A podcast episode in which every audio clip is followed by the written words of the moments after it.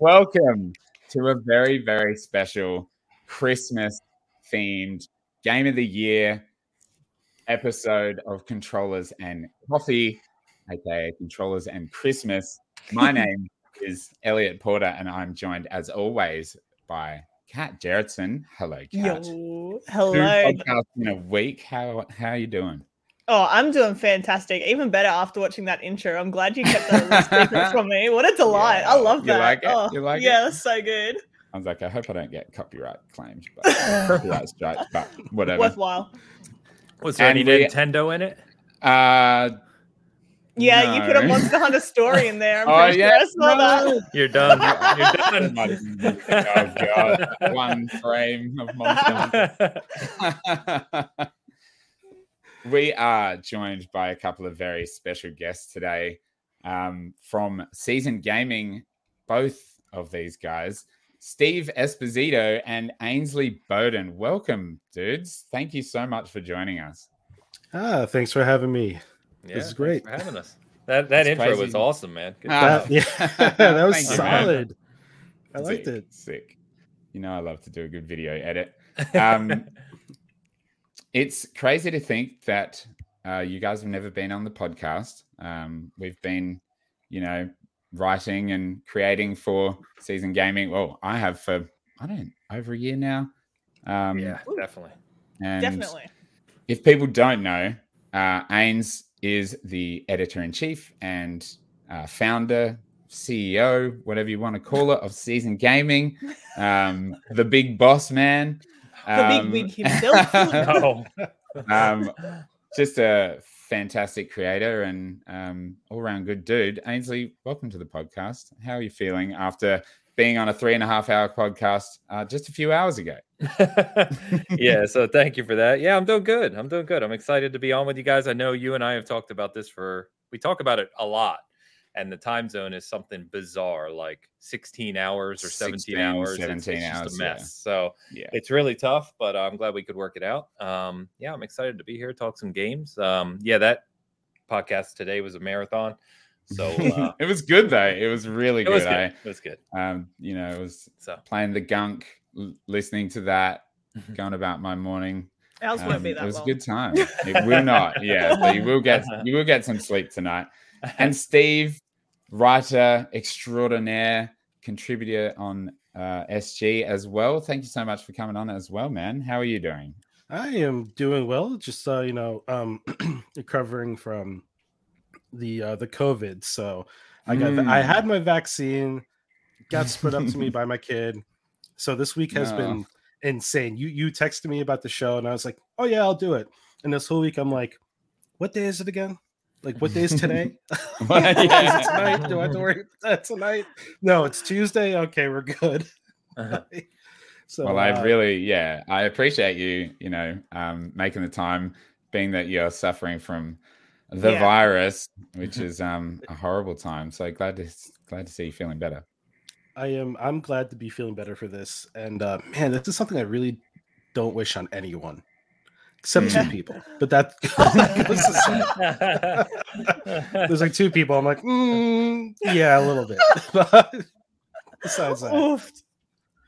well, today we're going to be talking about 2021 essentially, and the best games, the best moments, uh, and maybe even a little bit of worst games as well.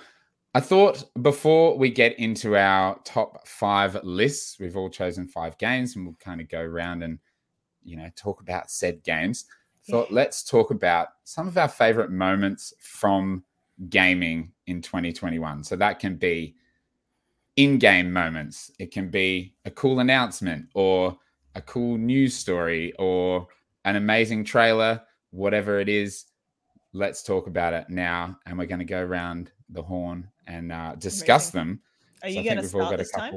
No, nah, I'm doing the same thing. God, doing... so it's. I mean, we can go anti-clockwise if you want, Kat. No, it's fine. I also want to get mine out because um, I don't want anyone else to take it.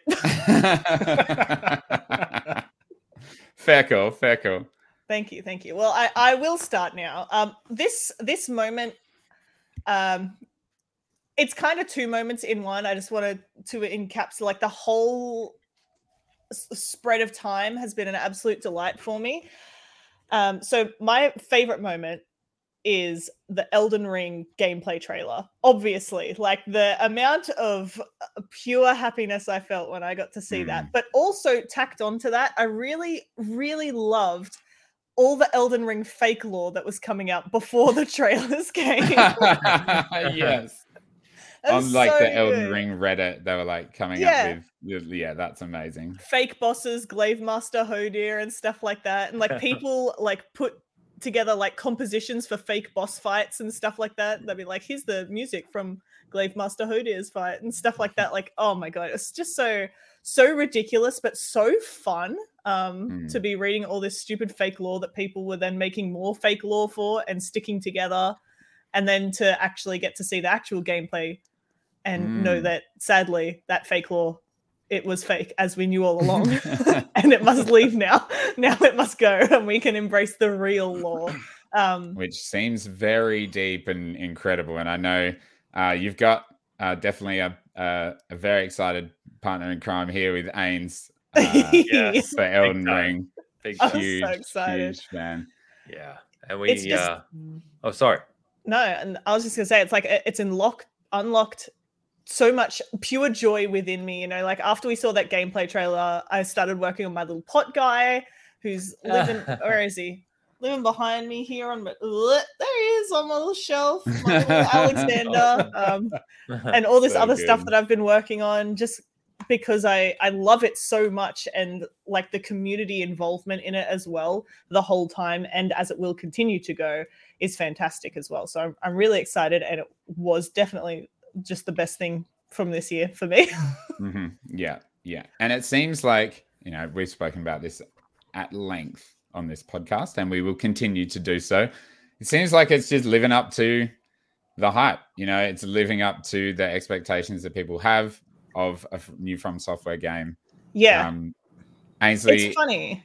did oh, sorry. you play the network test, Ains? Yeah, funny enough, I, I did. Um, I didn't get in. Um, but Dan, my, you know, my Big Cast co-host, who I, I know many people who are big into From games, right? And super pumped for Elden Ring, and we're hopeful to get in. None of us got in. Dan, who doesn't play them and can't stand the games, got in. And Oh so my god, classic. he was gonna try it, and then he knew I didn't get in. Bunch of he's like, dude, he's like, please take my code because you know way more about this stuff than me. He's like, I'll Oh, probably sweet. quit after five minutes. So he gave me his code, and uh, because of that, I was fortunate enough to play. And uh, yeah, so I played several hours of it. Um, all I can say is, and Kat, I can confirm that if you're From fan, you're a Souls fan, you're gonna love this game. Yeah. Um, it is. It's even just the, the sliced off part of the tech test was pretty remarkable. Um, and people, I mean, you can see videos out there already of just all kinds of secrets and hidden things and boss fights and lore, and it's just it's incredible. And to to Kat's point, the community on the From games is just it's something else, man. It really is. It's amazing. Yeah. Like Yeah. I I was in a very similar position. I did not get into the network test, but I had a friend who did and they also let me use theirs awesome. to get in. So I only um was able to line up one of the the sessions for it. So I got a solid 3 hours in. But like I, I see or I saw a lot of um like press or people saying, you know, like oh Elden Ring's just big Dark Souls. That's what I want.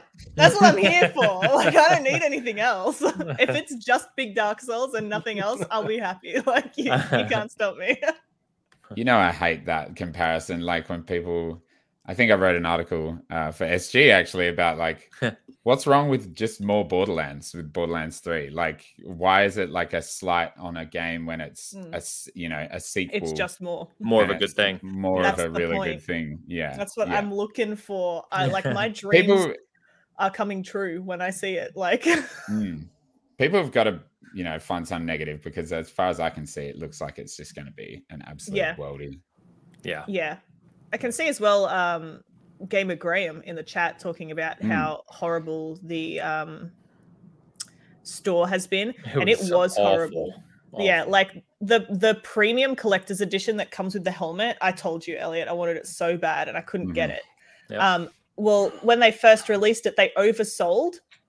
Um, Mm, there's only 6,000 and then they've opened it up I think twice since and they're reselling because they've had to cut back and be like actually like only even though we oversold only a small portion of you actually got confirmation so the rest were just in a waiting list so we're going to do it again and do it again. And each time it's just been absolute mayhem and trash and no one's really been able to confirm like if they're getting something because once they go on a wait list or once they've purchased there's not really a confirmation system or anything like that so it's just been really bad luckily i did get the collector's edition with the statue from a local Mm. retailer i did get the ps5 version though i will be playing it on pc but i'm happy to buy it twice just so i can get the statue yeah. but man, I wish I could get that hat. It looks so good. Yeah. Um, But I did see as well, someone from Australia did manage to get one in their cart and go through the payment section, but it won't ship to Australia. So Yeah. waste of time anyway. Like Oh, it was just never something that I would be able to achieve. Sadly, it was just Mm. simply not for me, which is very upsetting. But Mhm. oh well, it, it, most people will be upset because there's only six thousand. yeah. They really yeah, should have made me. more. They should have anticipated that. Good thing though, that trailer was sublime. Yeah, Sublime. Absolutely. That game looks amazing. I'm going to I have two weeks off, and I'm so happy. I'm so excited to spend two weeks playing that game. All right, Ainsley, let's talk. Ah, big moment. So funny Big enough, moment, moment. I had on here Elden Ring tech test. So we covered that. so sorry. I, I told you I wanted to get it out. I it. hey, We if you want to, if you want to say more about it, look, we are essentially the de facto Elden Ring podcast. no, no. I think um i- if people are anything like me, it's like it's one of those weird games where it's like I can't get enough of my anticipation for it, right? But at the same time, I'm very wary about spoiling anything of it for Oh, myself because I want to just dive in when it goes live. So no, we're Mm. good. We can move on. I uh definitely. the other thing I had, um, and this is kind of a, a I, I don't know if it's weird, but um, just E3 in general, um, kind of coming back, and in particular, Xbox's E3 conference. Mm, yeah. Um, it's been a couple years now since we had proper E3, right? Uh, Yeah. And there was a lot of expectations, I think, on Xbox. Now they generally had a, a really good year, but they've never kind of well, not never, but it's been a while since they've really knocked it out of the park. Like I think they've had really good conferences, but there was a lot of hope and hype and everything about this year's conference being something they really needed to press on. And I think overwhelmingly the consensus is they did. And in Mm. my opinion, those two hours, or God, I'm sorry, I'm like choking. it's just so good. It's getting, getting caught up on it. choked up. Getting emotional. um, that hour and a half or two hours, whatever it was, it flew by because there were just so many games. There was s- such a good pacing, uh, nice surprises, good footage, and it was just one of those moments during the year that took me back to pre-pandemic when we all got together as a gaming community and just celebrated like a show you know without arguments and without people kind of being all over the place felt like everyone was really hyped after that show and it Mhm. was uh it was just a good thing to be a part of i really enjoyed it yeah, it was so good, and it we got to see such like cool things like Redfall. Avowed. Um, I've, oh, that was last year. Oh, yeah, Did we not was see it? Oh yeah, we didn't see anything. Yeah, this year. yeah. That was my hope all year, but I didn't. But it was like, yeah, just more, you know, the partnership between Bethesda and Xbox was really like, you know, solidified, and they were willing to kind of talk about that stuff, which is super exciting. Uh, good call. Very good call. Um, I'm just trying to think what else was even at that thing, but Honestly, like Starfield? when yeah, I was gonna say Starfield, this little yeah. Starfield one. Like, when I was thinking oof. about like my favorite moments from this year, the amount of times I thought back to 2020, these two like Mm. years, pandemic wise, are like enmeshed in my mind. I, I find it so hard to separate them. I'm like, these this is the same time period. yes, Oh, it's all like kind of blended into one. yeah, one absolutely. isn't? Jesus. Um, oh, of course, Forza Horizon 5, like that was just incredible. If only there was some kind of Um, site I could go to to look this up. That I would be- know. I wonder what that could be. Seasonedgaming.com. I know Um, they, they showed Contraband, right? They showed that. uh, Yes, Outer Worlds that. 2. oh yes, Oh, that was yeah. such oh a good yeah. trailer. Oh my god. Obviously, Wow. Halo Infinite at the time. Um, There was. Uh, Yeah, that's right. They came out with the multiplayer trailer, and then they they showed that multiplayer overview, which like kind of Oh, it a was deep like yeah, dive. ages long. That was cool. That was Yeah. very cool. trying to That was good. it. Is Anyway, that when they announced as well that the multiplayer like battle passes would be forever? Like they weren't going to run out, and then you could choose between them.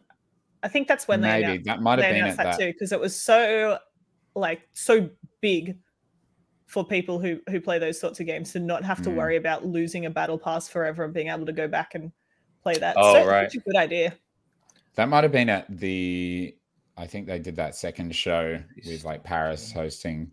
oh yeah, um, they did do that. that the might- after that might- show, yeah. Yeah, Oh, yeah. yeah. Stalker 2, Psychonauts 2, Stalker two. Stalker two Uh, looks insane too. yeah, Plague Tale Requiem. Oh, Yeah. Oh, you love that. The water. the one Atomic Heart. Um, that game looks Oh, insane. yeah. yeah, Absolutely Redfall. And of course, the mini fridge. Oh my god. Of I'm course, just who I'm could forget? that. I really want one. I can only hold like one drink, but I'm happy enough with that. really small. All right, Steve, what have you got? right. Uh, so if anyone knows me, uh, they know I'm a tech guy. So I got two. Uh, the Steam Deck, first off, is Oh yes, that announcement rocked my world. At first, I was like, "Mm, I'm not sold on it, and then the more I dug into it, I was like, no, I have You're to have this. "Wow." Yeah. Yeah, I was like, no, I have to have this. I have a, a Steam catalog of like 500 games, and like, there's just so many reasons for me to own one.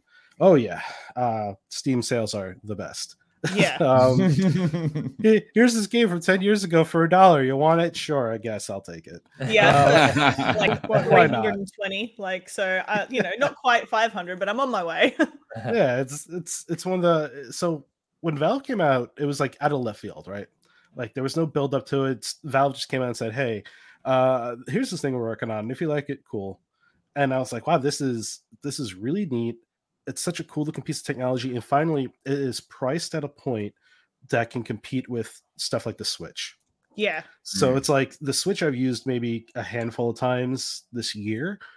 The Val this the Steam Deck is just gonna get so much more play out of it. And then they started releasing videos about, you know, oh, this is how you want you can repair things if you want to repair it. This is your item. This is how you can deal with this. And it just kind of felt good that a company was doing the bare minimum of ownership. Where it's like if you want to fix something on anything else, it's like good luck and like you have Mm. what you have to go through Nintendo, you know, the Yeah, whole right to repair. Yeah. Yeah. Yeah. So the whole like right to repair situation with that being a big facet in the tech community right now, it was just nice to see Valve know what they're making, know who they're making it for. And now like they got it in the hands of third party developers. So now they're playing it and showing off how their games run on it. Like yeah it's just It's it's the home run. And of, of course, I got to wait till February, which sucks. Hmm. But uh, you know, I'll did live. you get an order Um, I did. I got in the first wave for. I went with the middle one. I think it was oh uh, nice 256. So I can throw my little one terabyte SD Yeah. card in it. I'll be fine.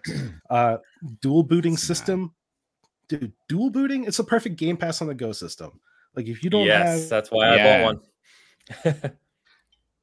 it, I they know- haven't announced it for release in Australia yet, but No. as soon as they do, I'm getting one because like I don't have a PC, but this gives me that op- opportunity to play the PC games that I can't play already, and usually they're you can indie play games. Inscryption on it Exactly. Yeah. And usually they're indie games, so it's not like you know I'll be using it as my main box to play AAA Yeah. games, even though you know it mm. sounds like it would still play it, play Yeah. them.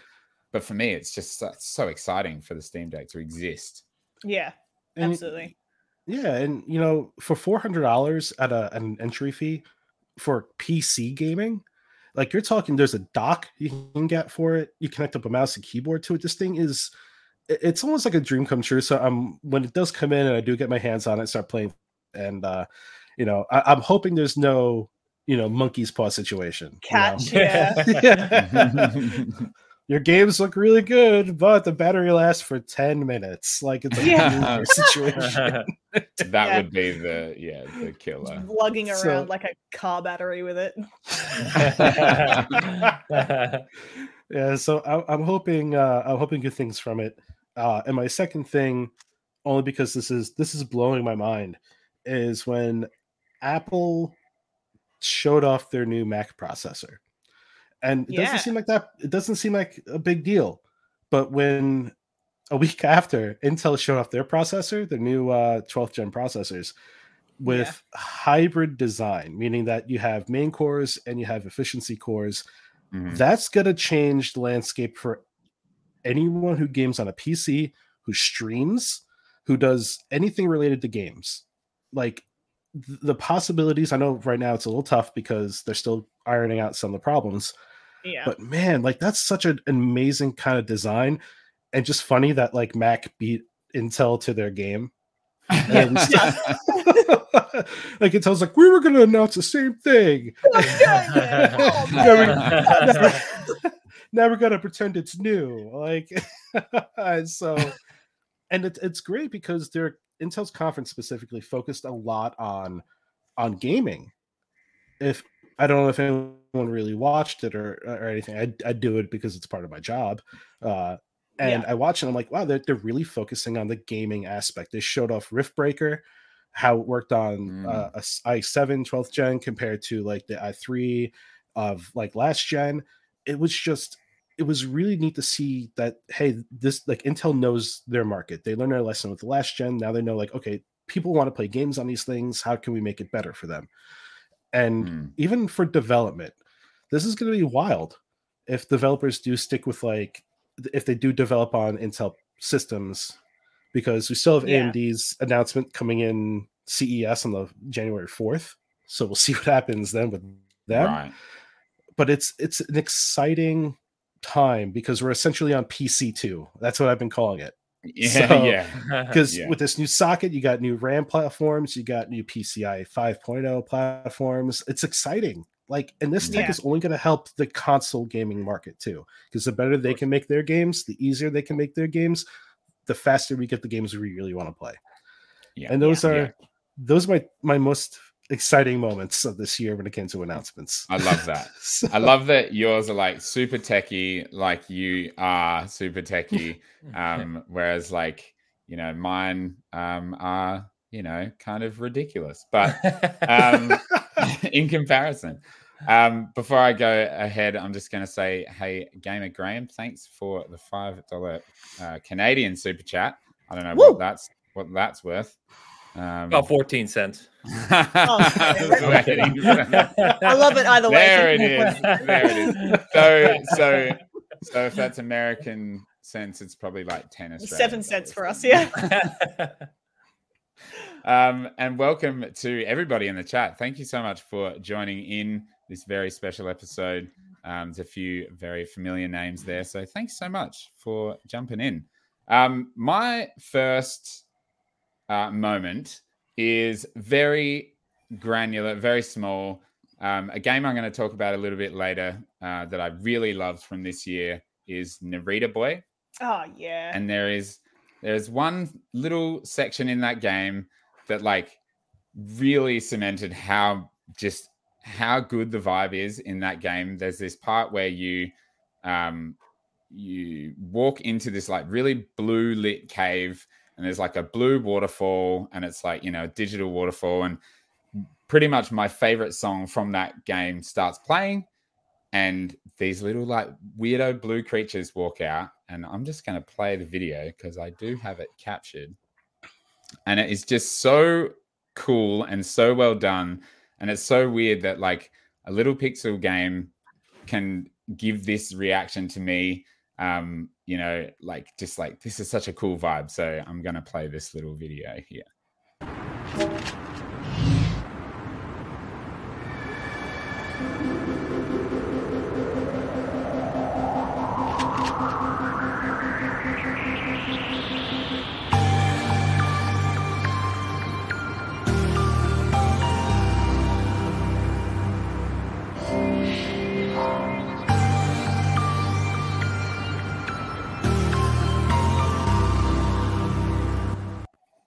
just love those little weirdo blue dudes, and I just I've not been able to forget about that moment because the song is so good, and they're just like wob- wobble out there, and I think that's a really cool little little moment in a really special game that I don't think has gotten any of the the credit that it deserves until today because we are until, definitely going to be talking, until every talking time about we it. speak about it. yeah, pretty much. Which yeah, I mean, our podcast never shuts up about it. Um, there was also a moment that again I've spoken about on the podcast, but it's a really cool game play, um, you know, focus thing in the Pirates Life expansion for Sea of Thieves.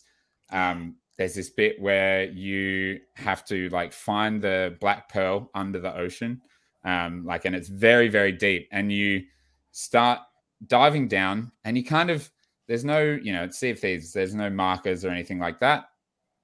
And so you're just like following this, like, you know, debris in the water.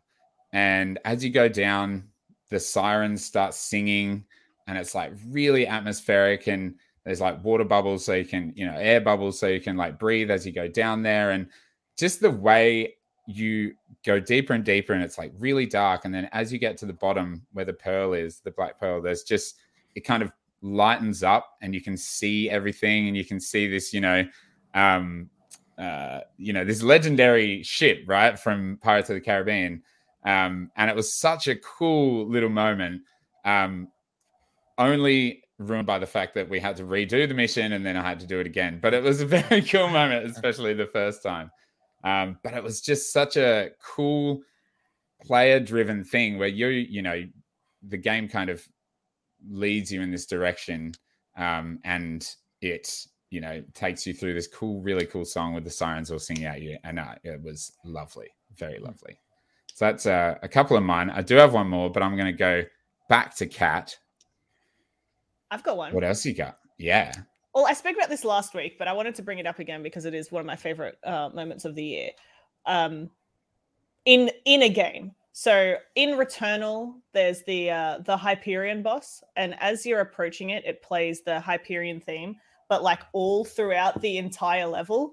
Um, and so when you start, you can just hear this tiny little bit of music, and your character is like talking about like how they can hear it. Are they going crazy? Like whatever, whatever. And as you take off branching paths, when you're moving further away or closer, it gets louder and softer and louder and softer.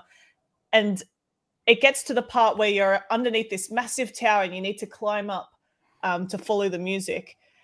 And the music just swells to such a volume that it is, it just overtakes everything else in the game. Nothing in the game has been that loud to that point, and it is so overwhelmingly loud. It's like I don't know, like, am I going to hurt my speakers with this? This is getting to a point that like, it's a bit, it's a bit much. Um, and then you just fight this massively overwhelming boss who is creating this music in this like bullet hell um rhythm game style boss fight and it was just fantastic. Like it was just a really really memorable moment with how loud that music gets and how it affects your character and also how it affects you because it's just it's just so much and it really gets that the feeling that the character is feeling across really well.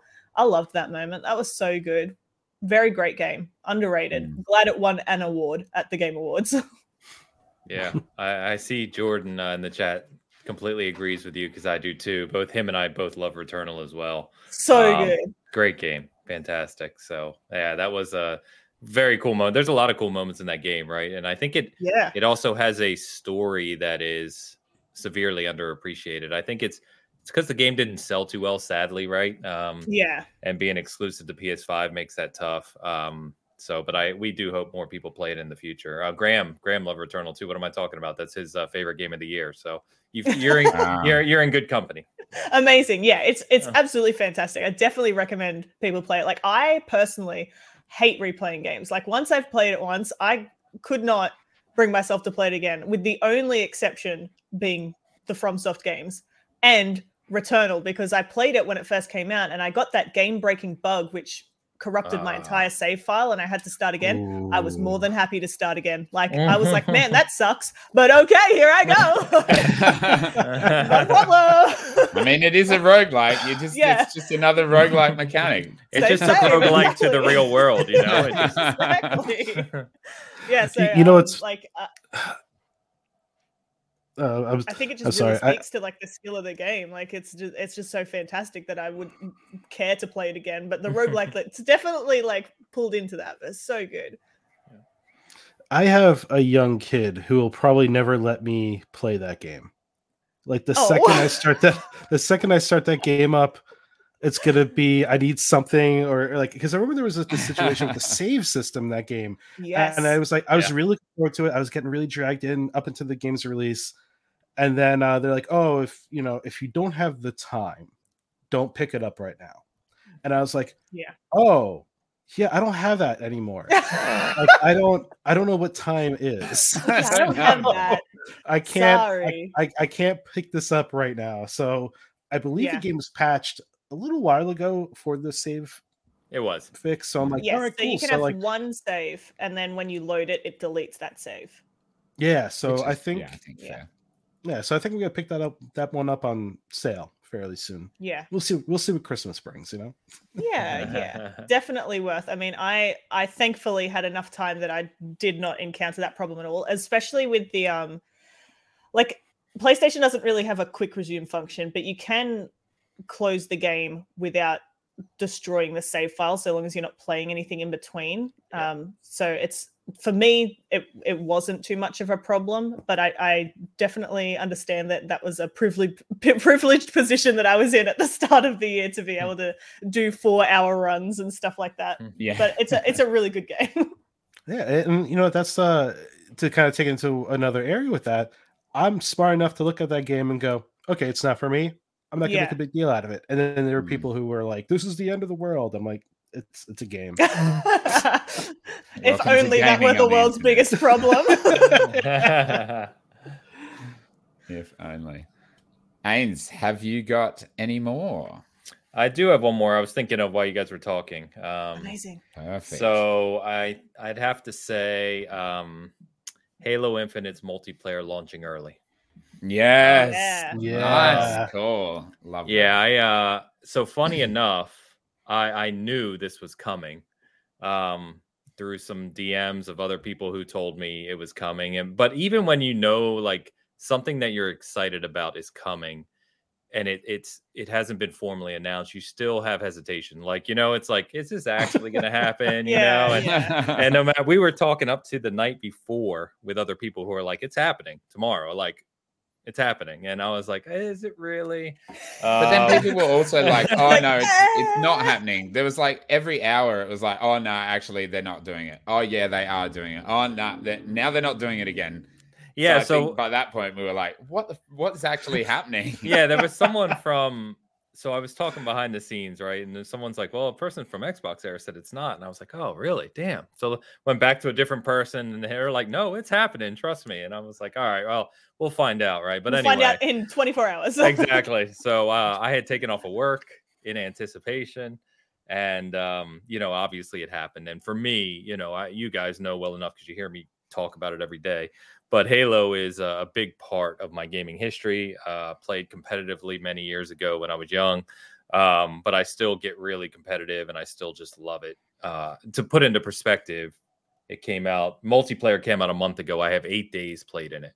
So um, I play a lot of Halo and I just love it. So uh, it launching three weeks early from when it was supposed to was just a huge like uh, what a delight. holiday gift for me. Yeah, for sure.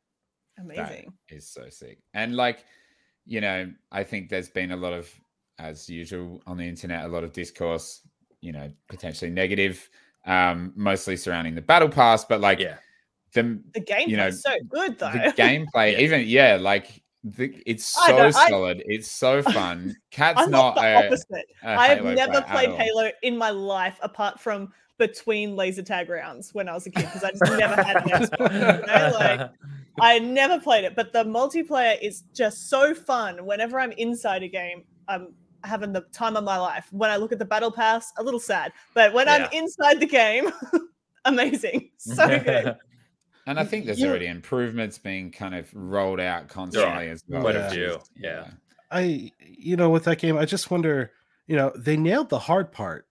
You know, Yeah, exactly. Like, Like, getting- the, the getting a foundation's game- there. Yeah, getting a game to feel this good is the hardest part of of this journey. And Mhm. like, so I was playing Halo, and I had to jump back into Destiny 2 because I needed my Halo weapons in Destiny. And I was like, Halo impacted me so much that I was like, okay, Destiny, which I held as the gold standard of gaming, of, of first person shooter gaming and fluidity, Yeah. that felt that felt worse to me. Yeah. By like a little bit. Halo felt so good that Destiny felt bad. Yeah. That's even, like, isn't it?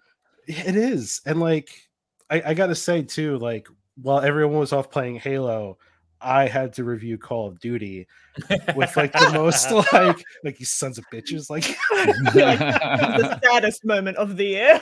yeah, and I was like, okay, I'll do it. But damn it, damn you guys. That that's why I pumped it out so quick, you know. yeah, that was record time for a review, no doubt. I was I need to get oh, back on the ring. Take me back. but that that's uh it's funny because when we're talking about the build up to that announcement i had friends texting me like not one not two i had like people i haven't heard of, heard from in months like steve you write you write about video games. You know people. What's going on? And i'm like ah i don't know. Like Help. I, d- I do know i do know but i don't know. Maybe? I don't know? And they're like they're like we see people from game informer following you. What's come on. You you know. You know. I'm like i don't but i do. I don't know. Like I felt- it's a secret. crazy. I f- yeah i felt crazy. And uh right there with ains i was just like uh, just blown away by it yeah, it's it was incredible to Big release. Like moment. the the last you know three months of this year had just well even more so psychonauts 2 age of empires forza horizon and halo now like xbox game studios just like we're ramping into next killing year. it We're bringing It's it up. Like crazy um and for them to just be like you know 10 million, million players in forza um all right well uh, here you go have the multiplayer for halo now like it's just like game after game it's just so it's been so good coming up to the end of this year um and halo multiplayer as much as i'm shit at it i'm having a great time oh yeah, I'm I'm, Uh, dog dirt. I'm having a good time. You know, it's good when the day they launched it and people started to flood and play it, the campaign went to number one sell, uh, top seller on Steam that day. yeah. that's wild You know, like, yeah, nuts. so very cool good call uh steve do you have another one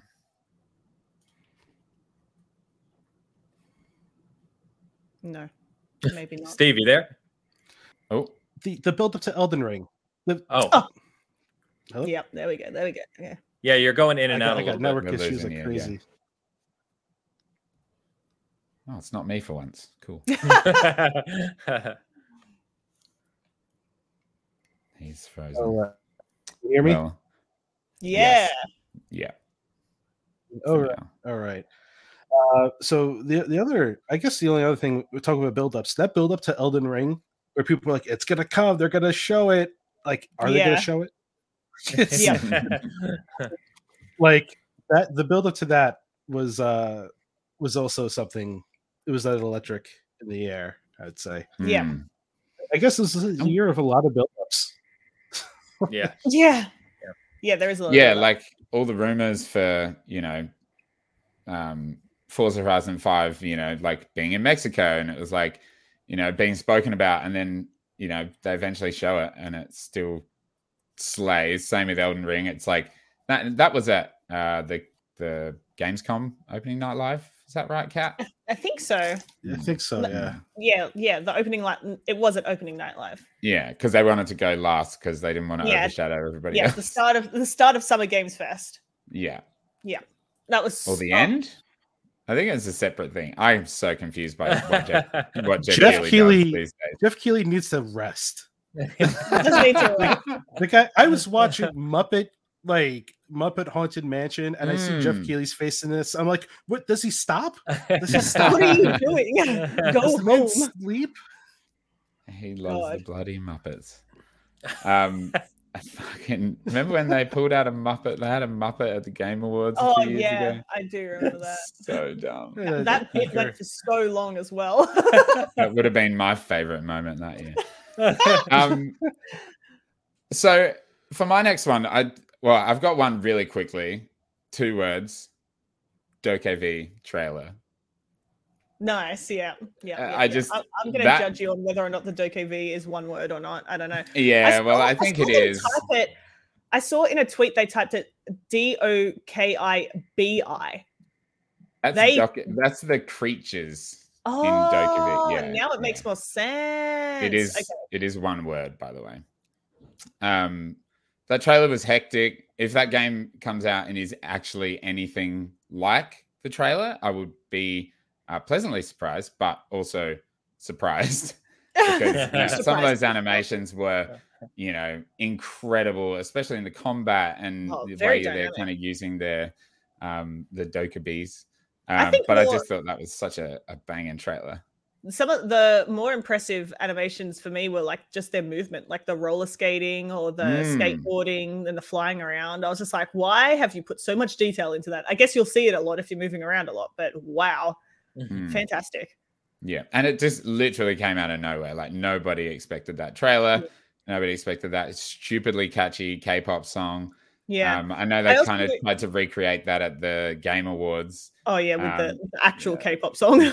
Yeah, well, yeah, same song, but just with dancers. But I found it hilarious because I'm just I'm super keen for whatever the hell that game eventually becomes. Yeah, I'm glad that as well, even though it's not necessarily a direct competitor to Pokemon, I'm glad that we're seeing things like that and like Temtem because Pokemon have gotten far too comfortable and Mhm. Legends looks like doo doo. The end. You gotta put them in their place, you know. exactly. Right. That's what I'm Someone's gotta do saying. DokeV is going to come out and just like dig a hole and push Pokemon in it. Like, and you can climb your way out. Very God. Pikachu. I I gotta admit, I had no idea what you guys were talking about, so I had to look it up real quick, and I was like, "Oh, that game. That looks Yeah, like a right? fever dream. That game looks like Yeah, a fever dream right? that came to like. It looks so insanely realistic, and I have no idea. Like, Right? It's not realistic at all, but it does look so like good.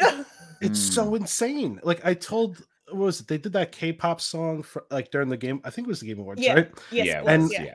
I was like, my wife was doing something. I turned to her. I'm like, you gotta watch this. You gotta watch this. This looks insane. But they didn't show the gameplay. They just showed the kids dancing. And my wife looks at me like, "Are you kidding me? Like, what is this? this is what you're excited for?" I'm like, "I'm not. Ex- no, no, this is not what I'm excited for."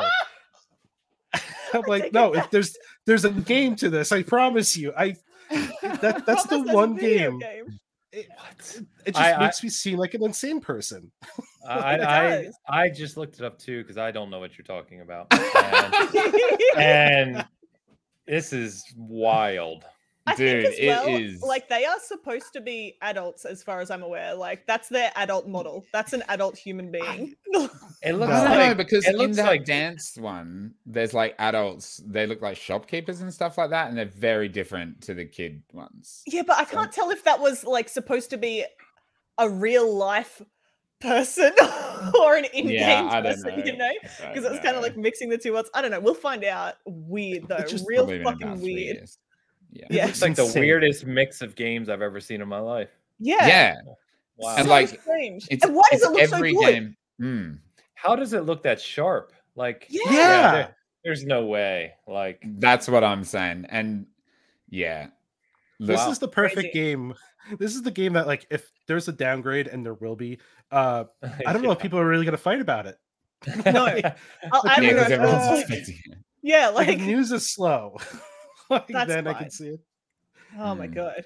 Game Especially looks like you're already on an acid trip. Like Yeah. Yeah, yeah. excited about this There's game. so much going on. And like apparently I think it, it was originally an MMO and it's Mm. not anymore. Um, Okay. So I, I don't I don't know what it's gonna turn out like, but I'm excited to, to experience it. So, The Wow. metaverse, by the way. oh Yeah. god, that fucking word. Um, but I do have one. I do have one more. Now, this is technically a game that came out last year. Kat messaged me today and said, "Are we doing actual year or Jeff's year?" Um, so I'm gonna bring in a bit of Jeff Keighley's year, um, and a game that you know I a lot of people vilified and for good reasons. But I know Ains, um, you're a defender of Cyberpunk, and um, I, have to be. On the They, chair. they, they paid yeah, they gave you the yellow chair, yellow chair mafia. Um, but uh, and as much as I, I didn't finish the game, I went on holidays last year and I was away for five weeks, and I just like couldn't get back into it when I got back, and so I'm like kind of waiting um, for the next gen patch now. But the the moment in that game where you and Jackie, uh, you know, break into the Oh, I knew you were going to say it. It's so good. Arasaka. It's so good. The Arasaka building, and you're hiding behind the glass, and that whole scene where you're up against this glass that they can't see through, but you can see the father and the son. Um, you know, and spoilers for for the opening of um, Cyberpunk, Mhm. but you know the young Arasaka kills his father and you witness the whole thing. And because it's in first person it is so intense and the music that's playing is just like perfect. It is one of the most intense moments i think of any video game. And the reason i bring it up now is because we didn't do this last year and i really i just like anytime i can have the chance to talk about this one moment. I'm like, I'm all about it. I think it's such an incredible piece of like, you know, media for, you know, you can only experience this in a video game. And, you know, it's stuff like that that makes you realize, oh, this is why they decided to go first person with things like this. And um, it was so good. it was I like heart pumping out of my chest, like, Yeah. oh my God. And like, I think the, the glass cracks at some point. If I'm, Yeah, and when the um the bodyguards like looking through and like looking dead Mm. at you but not looking at you, I'm just like it was incredible. it's like Absolutely a it's like a moment from a really well uh scripted movie but you got to experience it right that's what it Mm. felt Yeah. like Mhm. um yeah there's a yeah I the can- anxiety was real in that moment. Yeah. inside me. Yeah. I Yeah. was there's, like, I'm there- there's several moments in that game and you i don't know how far you've gotten Elliot. um uh, Act three, I think. Yeah. Okay, so there's yeah, there's several moments in that game, various side missions that are really memorable, and obviously late in the main story, where I'm just like, this is incredible. I mean, Mm. this is just truly incredible, and it's it's frustrating. Obviously, we don't have to talk about Cyberpunk because that's been done ad nauseum, but uh, you know, it is frustrating that not a lot of people got to experience the good of that game, right? Mhm. And what really like people because I reviewed it and I have like 140 hours in it Ooh. um, so I, I've played it thoroughly, and uh, there's so many good moments in that game. I can't wait. I really hope that next year is the revival for that game. yeah. Mm. I Yeah, I'm right. the same as Elliot. Like I played it. I played it up until um the mission that is the point of no return. I did look it up because I was like, I don't I don't want to actually finish the game yet. I wanted to put, do some more of the side stuff. Um, but I totally agree. There's so many good moments, and I can't get back into it because it got so buggy on my PlayStation that I was like having problems just walking. Like just walking was having problems. And it's sad that just those things took away so much from the Yeah. amazing story that it is. I wish it was marketed a bit differently, especially initially when they clearly overpromised by a mile, because I think a lot of people would have a much, much better opinion of it if it had been marketed a bit more fairly to what actually came out. Mm. Yeah. Mm. Absolutely. All right, Kat, have you got any more moments? Yeah, I've got one more.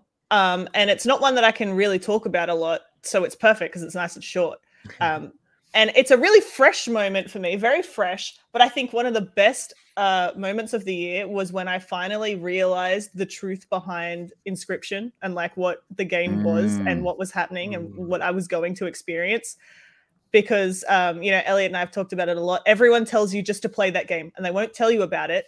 And even if you watch the trailer, like you understand a little bit, but you don't really understand. And so once like I got into it and I realized what was happening. Oh, that was fantastic. I was like, wow, wow, this is this is going to be a journey. And it was a journey. It was fantastic. I had an amazing time. Um, but that realization, that was that was a good that was a good point. That was a good point in my year. Very recent, but very good point. That's awesome. Yes, and we shall not speak of it because no no inscryption player will. They will all just silence, which I think yep. is cool. I um, I love that by the way. I love yeah, that same. people that's like, no, no, I'm not saying anything else. All I can tell you is that it's fantastic. I won't tell you anymore though. yeah, that game that game was made by the dude who did Pony Island. So yeah. it's like like you if you know Pony Island, and he did something else that was really big too that everyone yeah, talks about, like Hex or something. Yes, yes, that's what it was. Um, that like when you know that creator, you're kind of like you know what you're in for so I like that. I like that that there's this inside thing for the the players to enjoy, and it's not like oh it was really really really good, and, and like people just have to say that it's really good, but they can't tell you why. like it's just like mm. I, you just I like have to experience it for yourself, and yeah. it's worth it. It really really is. It's fantastic. But that's all you get to know. it's like on my list now. yeah, it's on Elliot's list when he can finally get a stream deck. mm-hmm. uh, okay, Shall we move on to the best games of 2021? Let's. Let's do it. Let's. Are we going five to one? Five to one. Yeah. Perfect. Counting down. Um, so if say Cat's number five is someone else's number two, let's just say, yep, that's my number two as well. That's my number two, or that's my number three, or whatever, and we'll discuss it all as a group. And then when we get back to you know that number two, will be like, yeah, that was yeah. So we're not talking about Perfect. the same game twice um, because I dare say there's going to be a bit of crossover here um, between at least potentially a couple of things. Yeah, I know of one, one crossover. I know me. of one. I know of sure. one for myself and. and oh, there's there's a couple. yeah, yeah, there's a couple. I think, um, um, you know, as much as I had a hullabaloo before about starting first, I think it would be really great if I start first here because my oh. my number five is inscryption, which we were just talking about. So nice. I don't need to say okay. anymore. Cool. That's all I have to say. Number five is inscryption. Uh, moving on. yeah. You have to play. You just have to play. You just That's have to play. Everybody says. I've said as much as I can say. Next. all right. Ains, what's your number five? Um it's I'm hard, isn't it? Number, right? I'm struggling because I have two. So I kind of want to cheat. Mm. You can um, because fine. I literally cannot decide number five which of these two belongs there. So for me, it's a combination of Returnal and Little Nightmares 2. Well, Returnal Ooh. is my number four. Okay. So, cool. So we can talk about both. Do you want to talk about uh, Little Nightmares 2 first and then we can sure. talk about Returnal? Yeah, so Little Nightmares 2 came out real early in the year. A lot of people have kind of half forgotten about it, which is kind of sad. Um, this game, Little Nightmares One, was already a really, really good game. Yeah, kind of really creepy, well scripted. I mean, and and told a good story as well. Little Nightmares 2 kind of took all of that to the next level, in my opinion. Just better animation, some incredible level design. Um, and the story, especially obviously by the time you reach the end, is really something special as well. Uh, the music is haunting. Uh, there's just the cinematically, like the way it's choreographed in scenes, is yeah. just it's just remarkable. Um, I just adore those games, and I think they are very, very underappreciated. Like if you talk to anyone who's played Little Nightmares one and two all the way through, you usually hear nothing but positives. But I just wish more people would play them. You know what I mean? They're just fantastic games. Yeah, I absolutely love them. They are so so good. Like I think a, a lot more people would be familiar with like Limbo or something, which is yeah. similar, not the same though. Um, but like so many people have such love for Limbo and those games. Like you can, if you like that, you will absolutely love Little Nightmares. Like it is directly connected in in that similarity, but you will have a fully new experience and you'll have an amazing time. I love Little Nightmares. I'm really glad that someone someone picked that. I didn't expect it, but I love it. yeah, I, I honestly believe like little like you know, wow, I just that was like five different sentences that all entered my brain at once. Um, what happens after five hours of podcast? my brain was like, which way do you want to go? Um, all of them. Inside was obviously cherished, right? As Playdead's mm. kind of top moment, and in my opinion, only I prefer Little Nightmares two to Inside. I think it's, I just think it's a better game. Um, so I, it just goes to show you, as cherished as Inside is, I think Little Nightmares two is way up there Uh, Yeah. It's just amazing. Beautiful. I love it. Uh, Returnal, we we already touched on. Um, Yeah. the thing I didn't get to say about Returnal, so I'm I'm old. We know this. Um, and I, and I grew up playing a lot of uh, shmups. So old school people know shmups, but, you know, shoot 'em ups, and very very difficult games. Right? They Yeah. were our Souls games in the eight and sixteen bit era. Uh, way harder than Souls games, by the way. Um, hmm and um, I just love those games. I still play them. I still buy them. I'm one of like the eight people who still buy shmups. And Returnal did something magical, whereas it it took essentially what are kind of shmup mechanics and translated that into first a 3D game, which is incredibly difficult, like a 3D platforming game, um, but also told a meaningful story with kind of memorable environments as well yeah. and I, I just how I, I don't know how Housemarque did it honestly because there's not really another game I can even think of that really directly compares to Returnal. No. Um, and it's just it's great, man. It's just great. Play Returnal. yeah i i was astounded that like it was left out of so many like runnings for awards as well because everything in it is fantastic like the music the art direction the gameplay all of it is like so shockingly unique and and amazing i was really upset that it wasn't there for more awards but at least it won one i'm happy with that it can have one Hmm. it bel- it deserves it yeah, and I think a lot of indi- uh, smaller sites creators are kind of championing it. You know what I mean? Yeah. I've, I've seen it seen it quite a bit. yeah so good so good and it came out so early in the year as well Did that Yeah, yeah people I think the fact that it's like I said, PS5 only. It was early in the year. Um, you know, it was seventy dollars, and it was talked about as being a short game. I mean, I think at launch they said it sold like five hundred thousand copies, which is just not a ton in if i today's could sell 500000 of anything though i'd be pretty happy right, right. So you know, I just uh, you know, hopefully more people pick it up on over. Yeah. time. And I think it shows like it's a testament to uh, the quality of the game though, because like, you know, not long after that, Sony announced they'd purchase House Housemarque. So Yeah. it's not like, you know, they've made this game and it's not sold well, and then Sony have gone, oh well, you know, now we need to distance ourselves. They've said, Well, no that's a now great we're game buying you. Great game. Just, you know, I don't I, I wondered what their sales targets were. Um, especially with such a lack of PS5s in the wild. But exactly. Yeah. it shows how good quality the game is if Sony were willing to then go, yep, well, now you're our studio. So, Yeah. Yep. Fantastic. Can't wait to see what they do next. Absolutely. What a dream. hmm. All right. Good stuff. Steve, number five. All right, this was a tough one too. Uh, I'm gonna go with Resident Evil Village. That's my number five. Very uh, nice. I am I am not a horror game player. I, I don't not I don't like horror games, That's us. but there was there was something. I'm the only Res- horror guy yeah, here. Oh, Yeah, you I'm really just so scared. We're a bunch of babies here, man. and and it, it's funny because my wife and I were just talking about this before I did this, and uh, I beat the game before her. I bought it for her, and I beat it before she did. uh, But there was that game. It was like it, it- it was like going into a theme park, where the different parts of the park there there there's different themes. It's a theme park, and that's what Resident Evil Village felt they like. You know, combined you got themes and parks. yeah.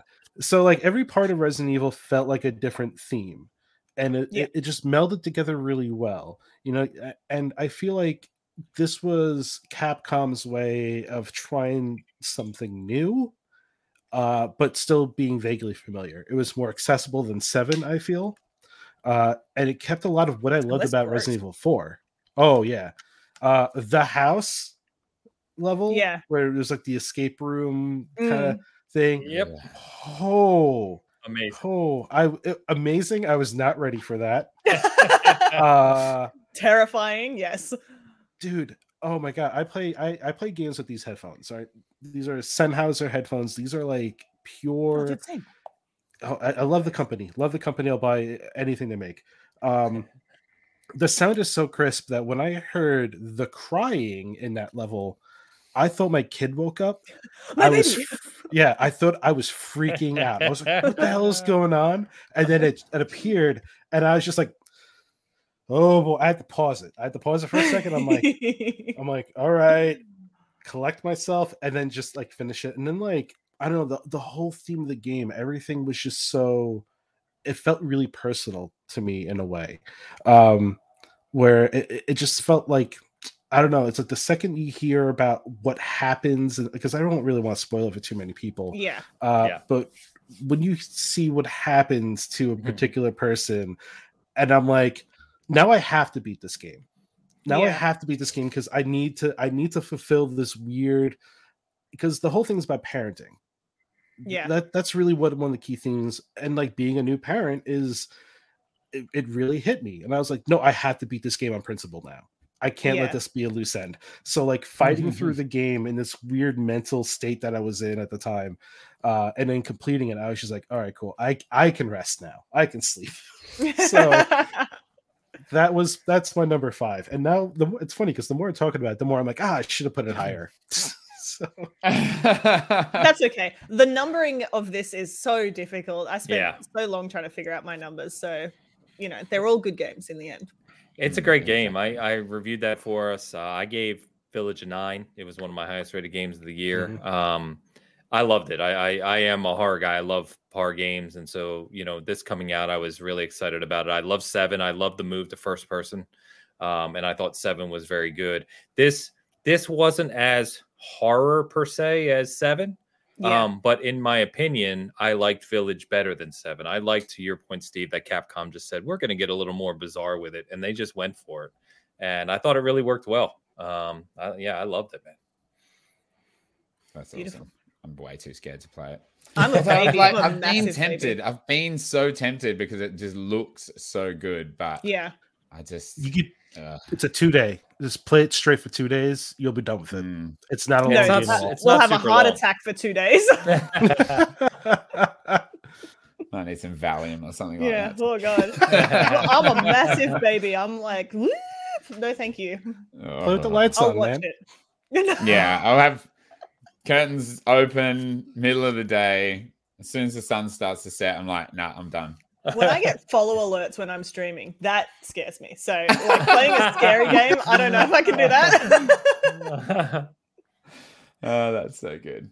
All right, my number five is Guardians of the Galaxy. Mm, hey, I'm really glad you put that in.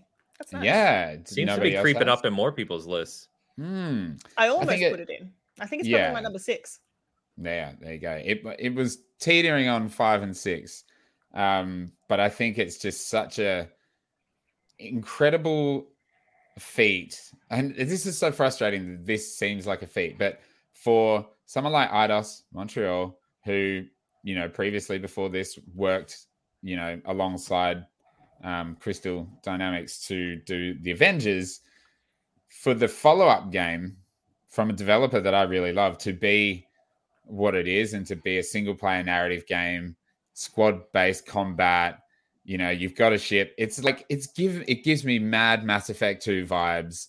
And it is set in this, you know, IP that's so beloved already, but that I don't know a whole lot about. But I know enough to like, you know, at least know, you know, I've seen the movies and that's about it, but like know enough to care.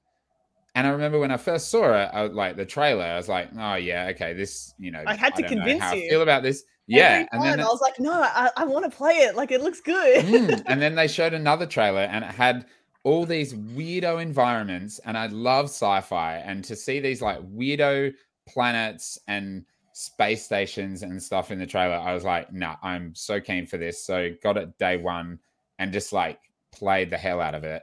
And the character dynamics between everyone in the crew the you know some of the missions where you're kind of dealing with this major threat and like every every member of your crew kind of has a chapter where they're kind of the focus it was so good and like so well written so many laughs and the most dialogue like that Oh i've God. ever heard in a video dialogue. game like it is just constant yelling and it, but but it never in my opinion gets old like no. I could just listen to them be this crew that are essentially a family forever. And there's some really heartfelt moments.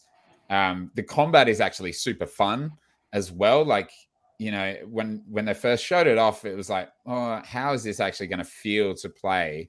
But you know, telling your crew to, you know, attack and do special attacks and you know, you running around and sliding on your knees and just having all these abilities just felt really good. It Some of the looked brilliant.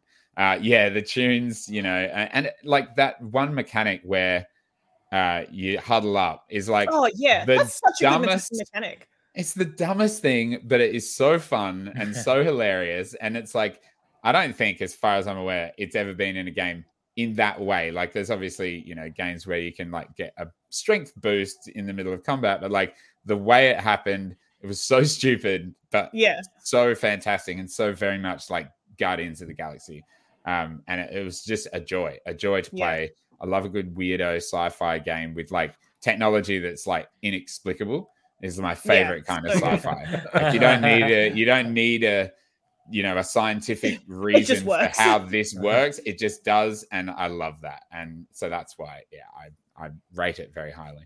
there's actually one moment in the game um, that I almost put on my favorite moments. I don't, I don't, I can't really quantify why this moment sticks out so so well to me, um, because I, I don't know. I think it, it's just a combination of like the character's development and how well the like voice actors portray the characters. There's there's that scene where you meet Mantis for the first time, Oh, and um, incredible. it's, it's just specifically these lines where Mantis asks Gamora if she still has suicidal thoughts and how uh, like Gamora's reaction and I was like like this scene it's it's a gag but it's so good and it like it grounds the characters but also is a funny moment and their voice acting like is so real especially from Gamora in that moment like her surprise and her shock that someone would say that out loud to other people that mm. she knows and how like that dynamic then works within their group like I don't know why but those lines specifically stand out to me so much from that game and it was so like just such a memorable moment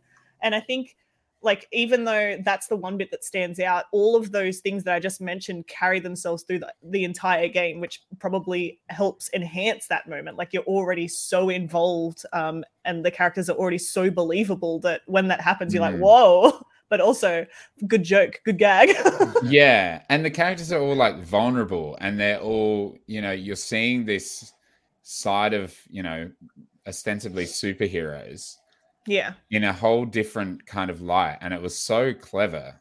And mantis was phenomenal like absolutely the best character Wacko. she's so crazy and that mission where you spend a lot of time with her was just like uh, like you know the the, dialogue between the the normal guardians was great and then when she was added into it it was just like next level. Um she's so Good game. yeah very good game absolutely. Um Ain, Steve, have you played it? No. No, no, I haven't. I've heard nothing but good things. Same. It's on my backlog. Um, that will be a title I I tackle after the holiday season. Yeah. Uh, just before Horizon comes out. So Yes. Before the uh, the onslaught that is Yeah. Yeah. yeah oh my god oh god.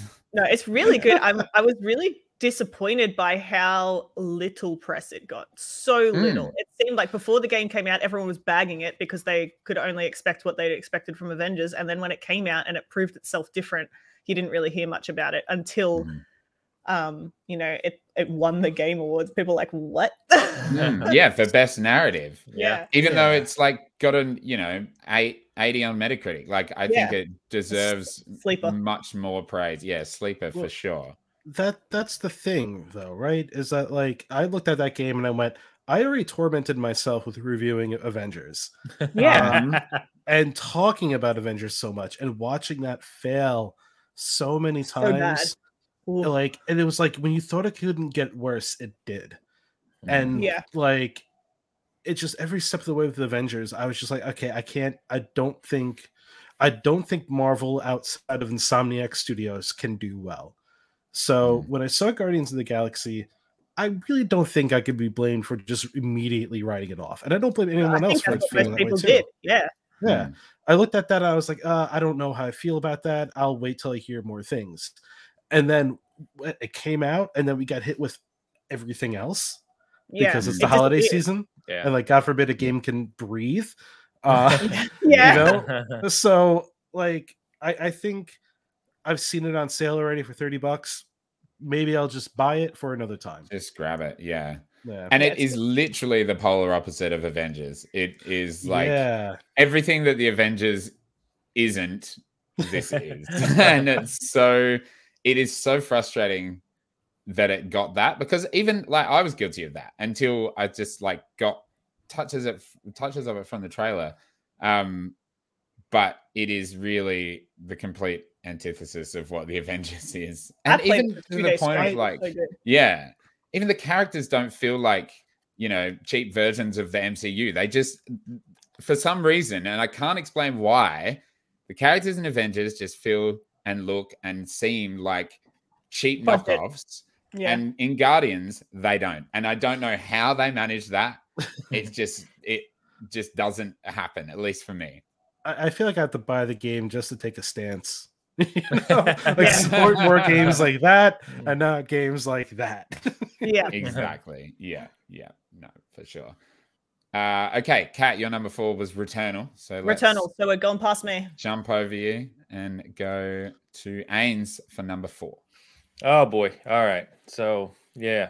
So my number four is Biomutant. Um What a surprise! so I am a big proponent of this game. I catch flack for it all the time from my buddies.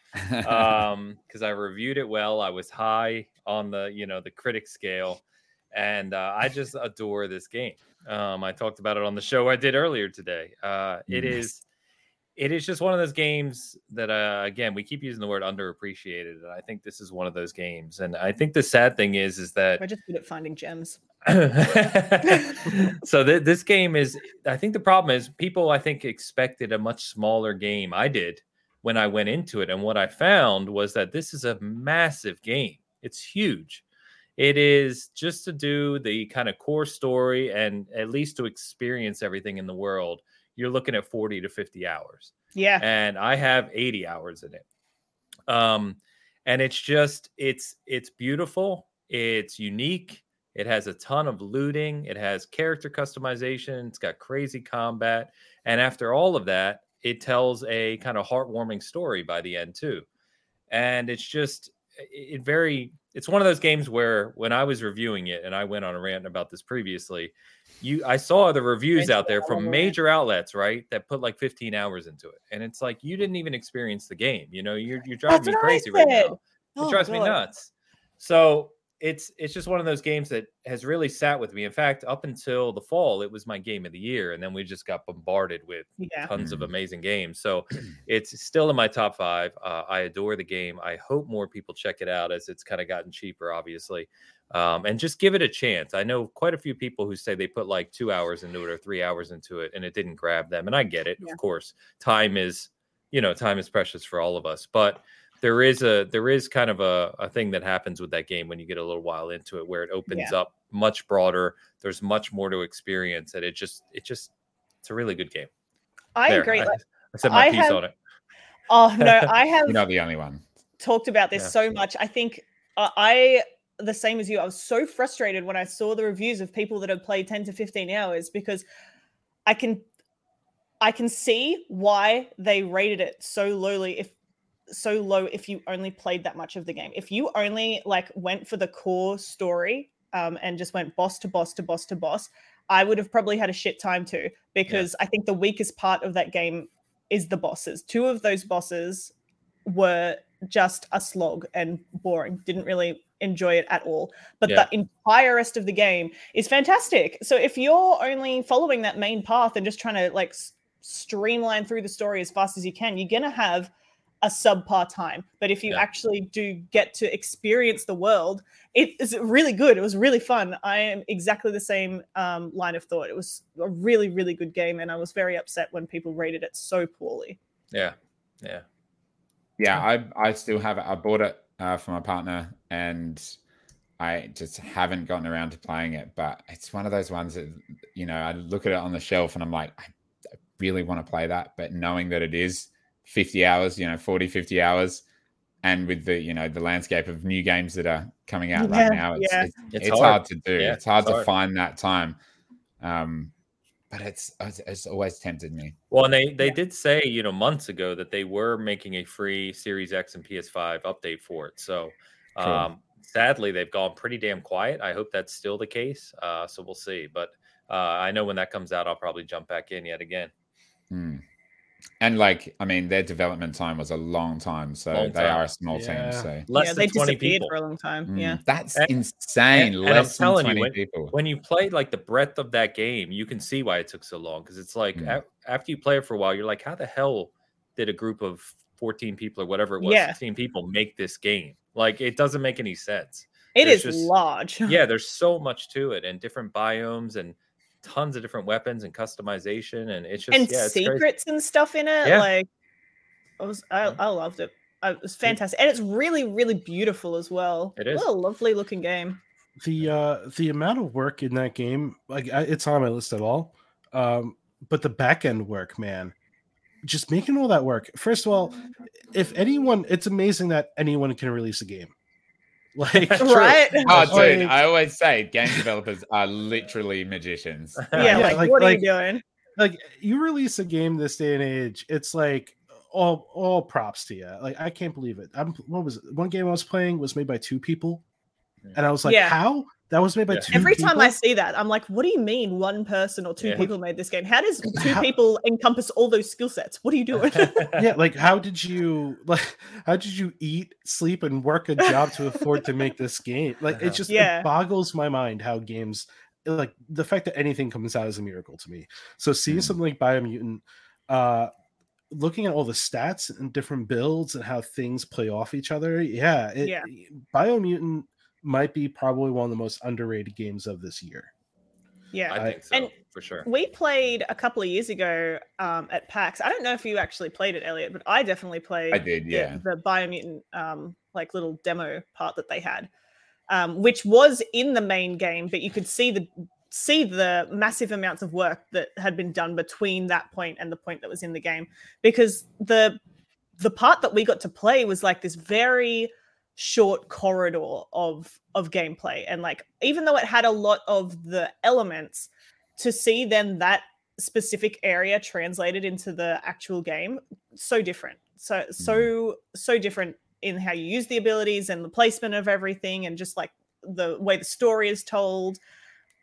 And like they were very open is saying that they were going to be working on it a lot and changing a lot from that demo to the final game and you can definitely see it between those two moments Yeah. fantastic though Hmm. I, I actually urge a lot of people to go to PAX East, uh, go to PAX when things are when they feel okay. Go to PAX, go to the indie booth section, and just just play something. I played Hyperlight Drifter four years before it came out.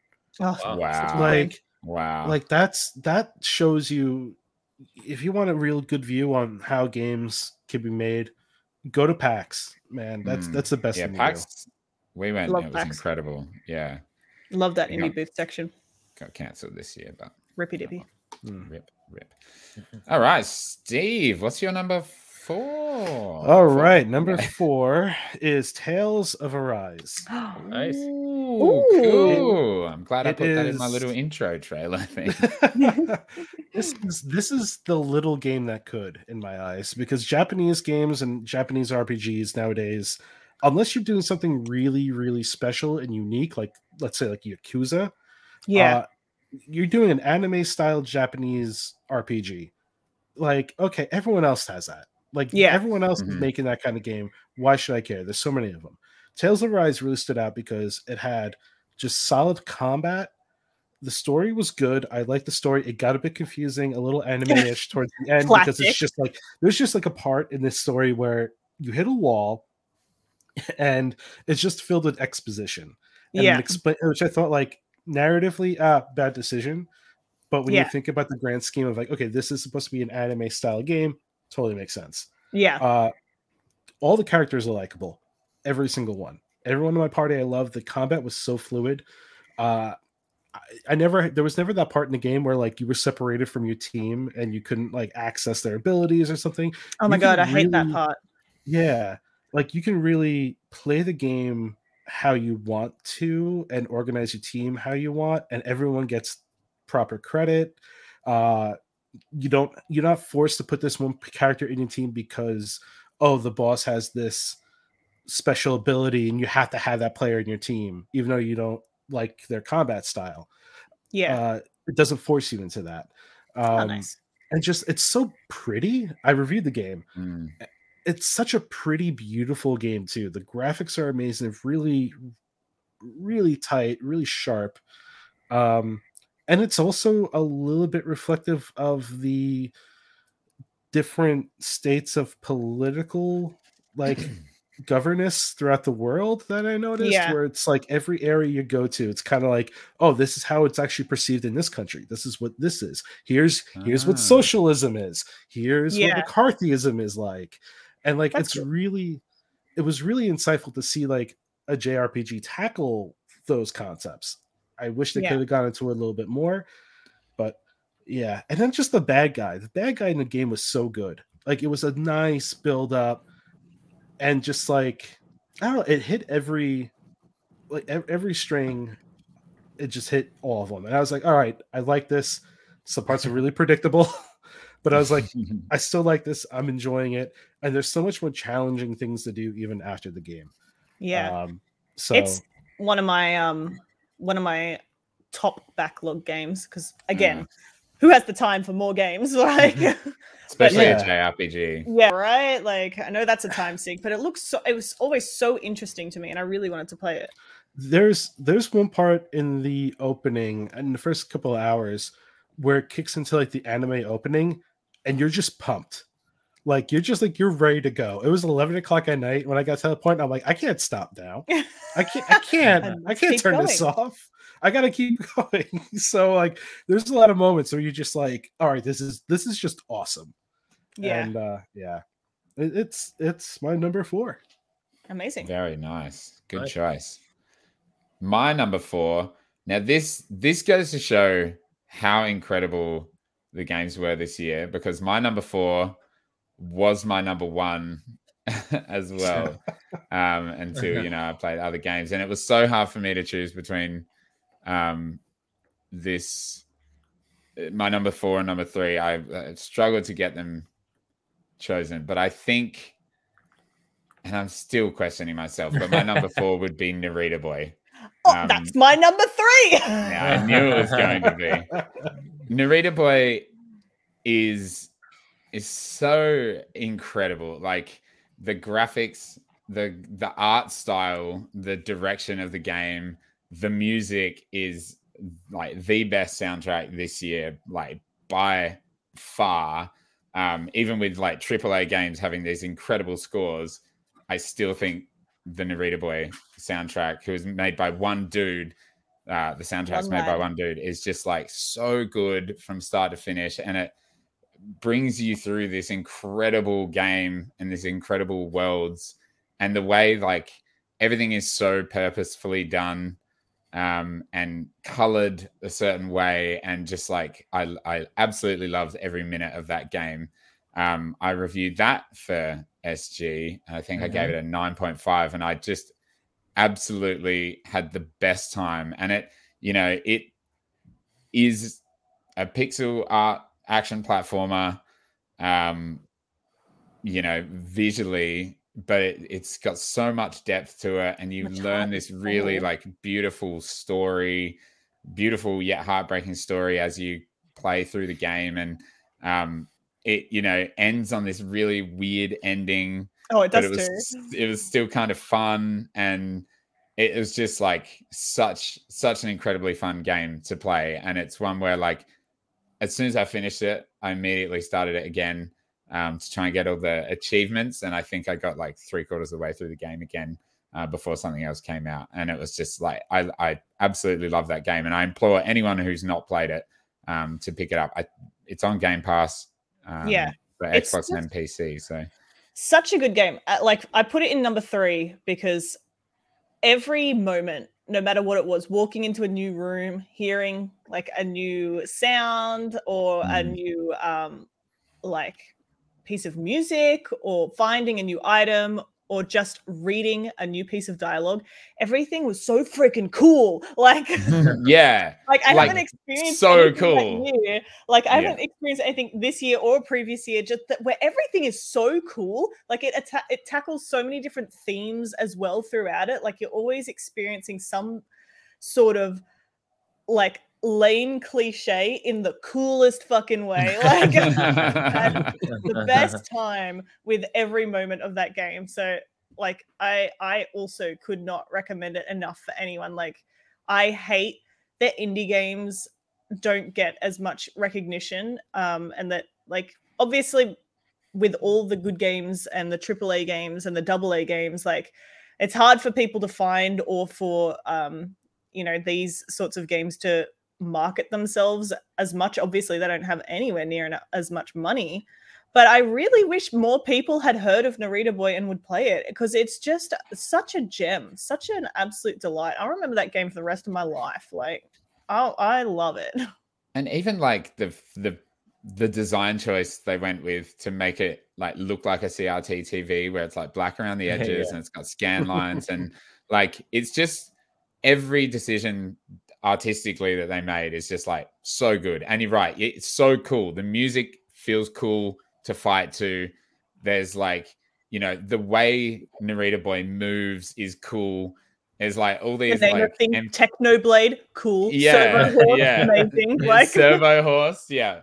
The trichroma and like yeah. it's like motherboard, and it's just such a cool game. Uh, and the music just drives it like through the whole thing. It is friggin' phenomenal. I will tell you what though, when I played that game for the first time, because I played it on PC and I was at the servo horse section, where, which is like um, just a side scroller. You got to jump and duck and attack, um, and it forces you to move. Mm. And because I was playing in 60 FPS and it was meant to play at 30 FPS, my game was running double the speed.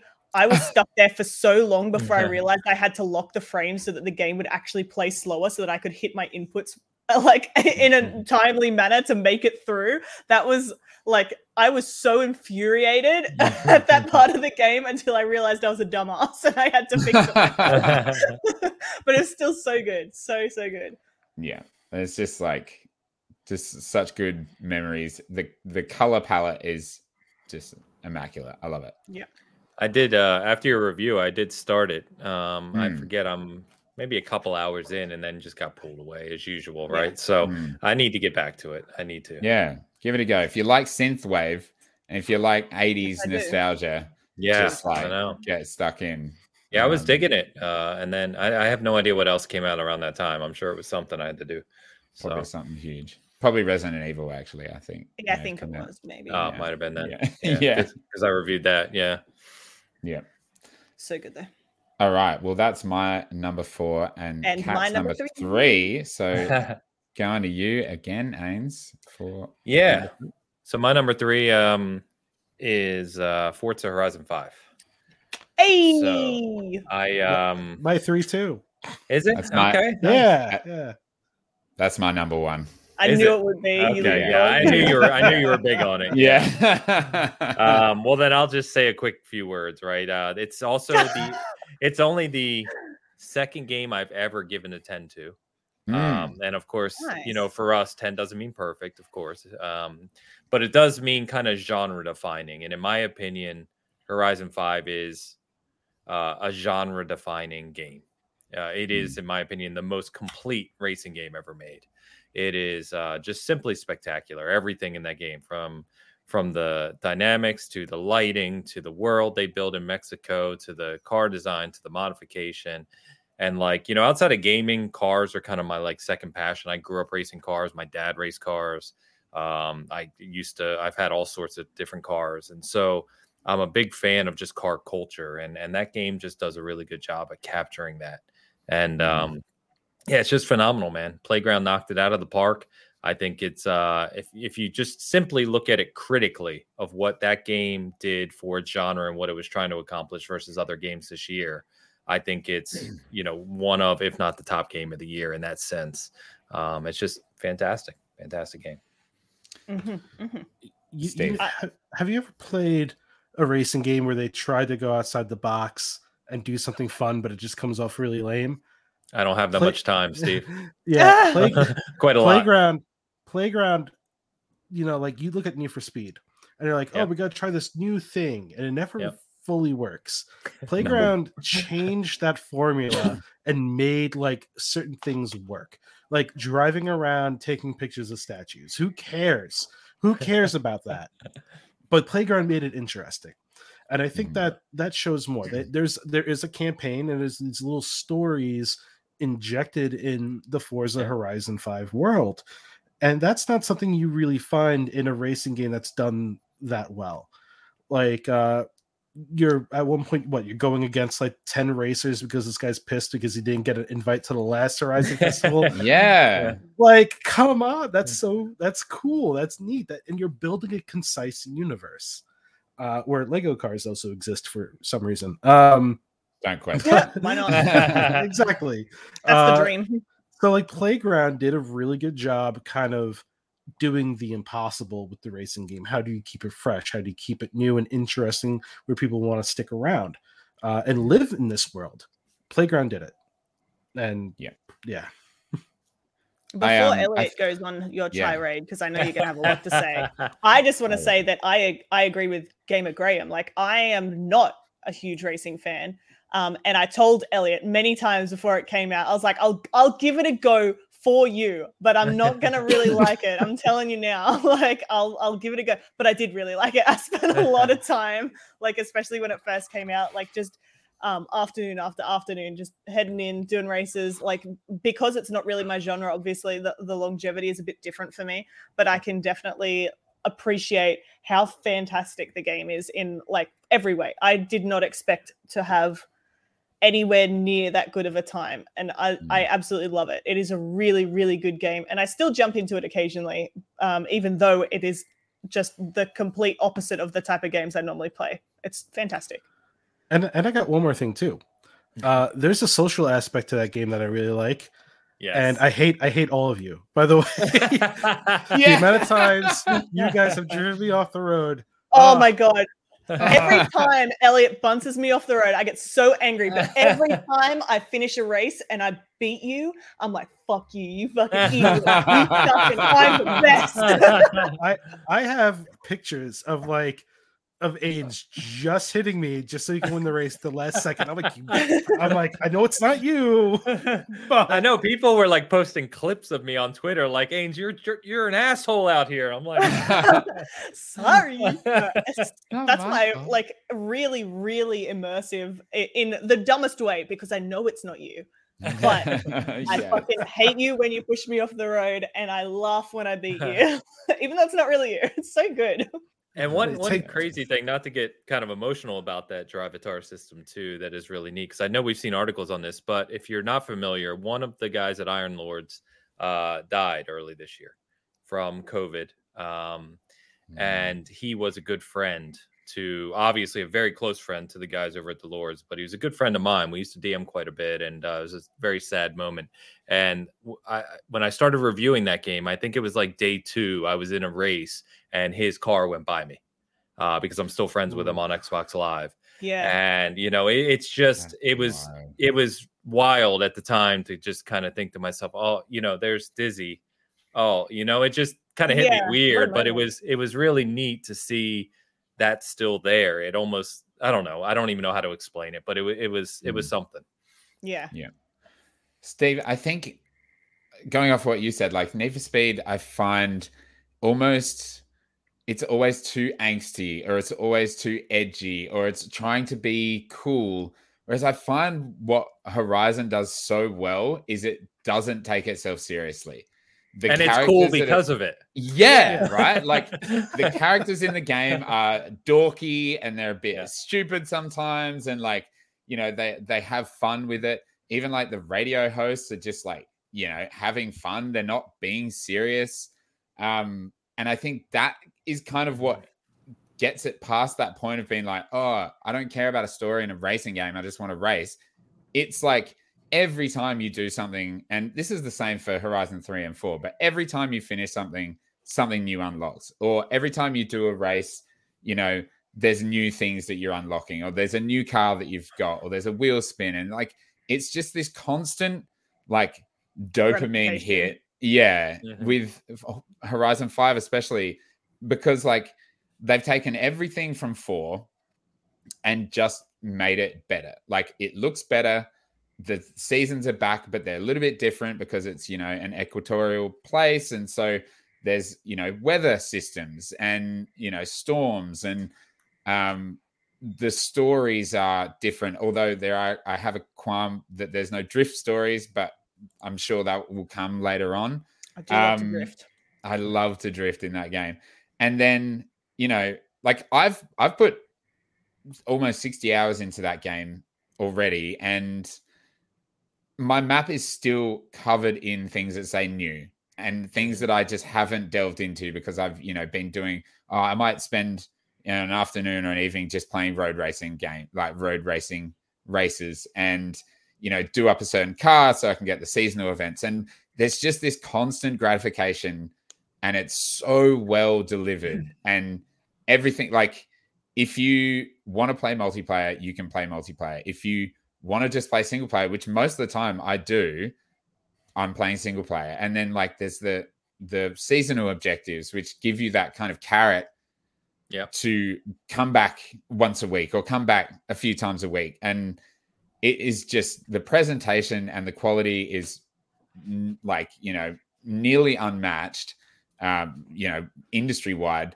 they did have a recent patch that caused issues for like infinite loading and stuff but they've since fixed it already. So but even at launch it was so well polished.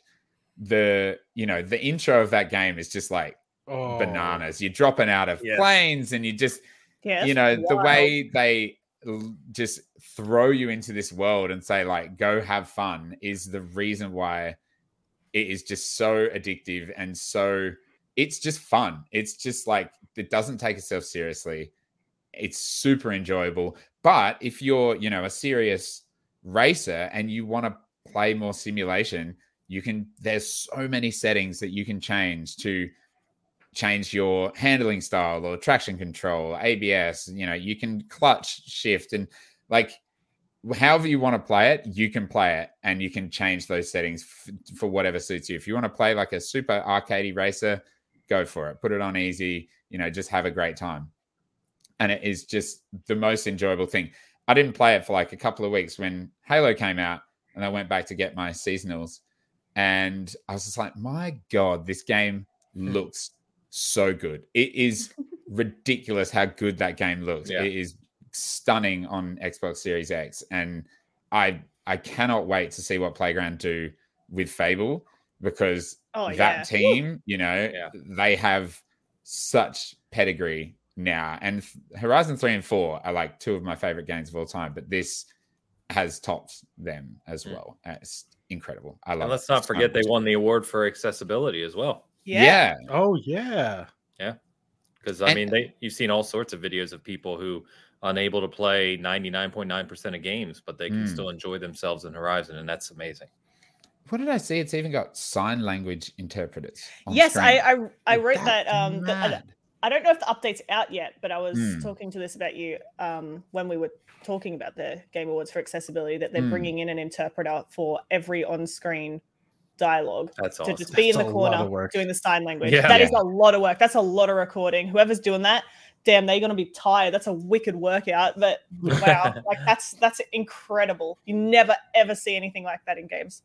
and it was another game that, like, you know, it was heavily rumored, leaked, you may say, but it was announced at E3 and it released in November, and like they had heaps of like they had like a weekly or monthly stream where they showed like heaps of features.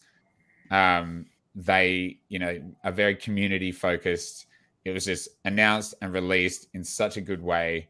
I think that is like so nice to see. And it was the same with guardians. It's like none of this fluff. And fair enough like it is an iteration on four but the improvements are there it's not like it's just a mexican skin on four it Yeah. is Yeah. a completely new game but with all the good stuff and from the previous game and it's got like f- 500 cars or something like that as well so like Yep. they did not screw around and it was a three year development turnaround from the last game They won best audio be- as well, right? yeah Yeah. yeah and the audio is Mhm. we've spoken about that as well cat but Yeah. yeah. i there's just i did i have been considering my number one but i was like no this is my game of the year um absolutely by far. It's just a joy. Beautiful. Nice. How lovely. Lovely. So it was both both of you guys number three. Yep. Me and Steve were three, and Elliot one. Yep. That's amazing. That's so good. So Elliot, what's your number three? Oh, right. Yeah, because yours was Narita Boy. Oh my god. I'm Boy. so confused. I'm like, wait a minute. Keep on it. speaking. It's like bloody um it's the Elliot show. yeah. just got a like a triple skip in you know. Yeah. Uh, my number three is my number three is the Artful Escape. oh, nice. I knew this was going to be on your list. Yeah. I knew it. this was like battling in my head between Narita Boy and the Artful Escape. Was really hard because I I, love Narita Boy, but there's just something about the Artful Lost Escape. Forever said as- they just started playing that because of your you mentioning it. yeah, on the music episode. Yeah. Um, absolutely play it. It's like four hours of pure joy. Um, I think that might be the theme of my games this year as well. Is Just like they just bring me so much joy.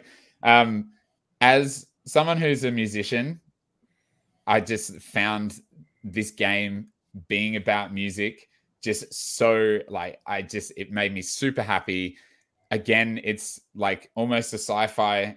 Well, it is sci-fi, and it's that doesn't make any sense. Like sci-fi, it's just a giant hallucination essentially, and it is beautiful from the start to the finish. And I just everything about it was super fun. Um, the fact that you can just hold down a button to play a guitar solo throughout 90% of that game is pretty much like just that should allow it to be in the top five. It's super, Like, that's it. super ridiculous. the battles, you know, they all you're really doing is running from left to right. Yep. Uh, you talk to a couple of, you know, um, NPCs, you play guitar solos, and then every now and again you get to do a boss battle, which is like just like Simon says, essentially. Like you're just pressing the buttons in the same yeah. way that the boss pressed them. But those moments are so cool because they're just a guitar battle and it's super enjoyable. The ending, the final boss fight, it goes so long and it's just so epic. Like everything about it gets more and more epic. It's on this stage that's like just in some nebula and there's just like it's the most insane stage and there's like this huge crowd in front of it and it's just bananas and it was so fun from start to finish um, and i had a, a joyous time and i again it's on game pass it's like four hours out of your life and it, you won't forget it The art What's- direction in that game is staggering. Like I, Oh, I don't know who came up with the stuff in that game, but it's it's pretty amazing. Mm. did you The, play it Haynes?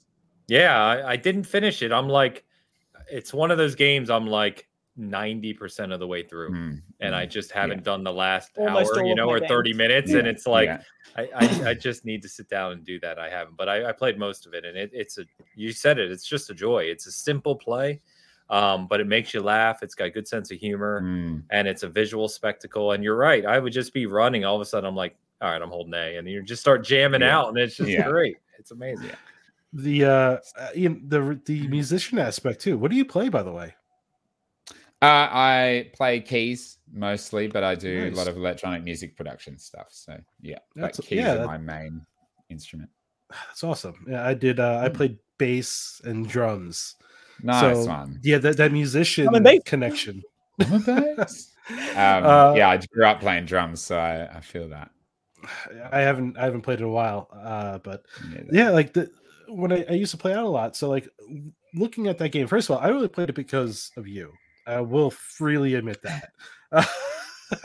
After your review, I was like, okay, I got to check this out, and uh, I, I, I was playing it for a couple hours one night. And I was like, okay, this is really cool. And then Carl Weathers is in it. Uh, Leah Yeah, yeah. Yeah, yeah, Yes. uh. Jason Schwartzman. Like, I was just like, wow, this is an all star cast right here. Mm. And then uh, as I'm playing it, I realized that the main character looks a lot like my youngest brother. And I'm like, this is weird. Funny as. This is too real. I was like, okay, and I, I just I didn't get too far into the game, but I was like, okay, I know I can see where this is going. I really like it, so that's another Mm. one I, I gotta finish up to. There's this bit like you know probably three quarters into it where you get to just all of a sudden uh, customize your character, and it is Yeah. so good and so ludicrous what you can do that uh, I think it's just like out of nowhere. And of then you get to frame yourself on the stage. Yeah, Yeah. yeah, It's Ah. super fun. Yeah. Super enjoyable game. Yeah, that's my number three. High praise. Woo. Oh, we're down to Here top two. chat. We are. I don't know if anyone's going to share my top two.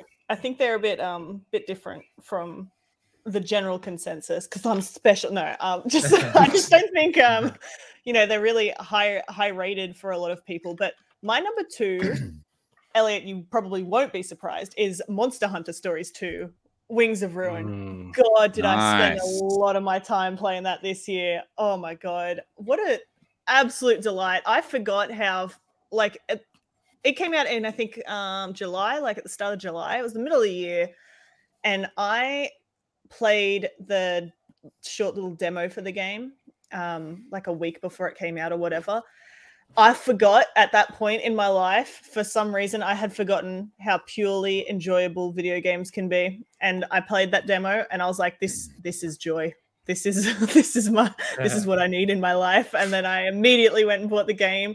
And God, I spent so long in there just running around, hatching my little eggs, just like the basest of joy for me. Getting mm-hmm. eggs, collecting tons and tons and tons of eggs, fill up my little 12 12 slot egg carton and take them home and hatch them. There's my eggs. Like I just had so much Been a theme fun. on the podcast like all year. So it's like an eggs thing. Gotta get my eggs in my game. God, I freaking what an amazing game. The story was like so so surprisingly good. All of the areas so surprisingly good. Like I was never bored. I was never like, man, I'm doing a lot of fights. I was always having a fantastic time.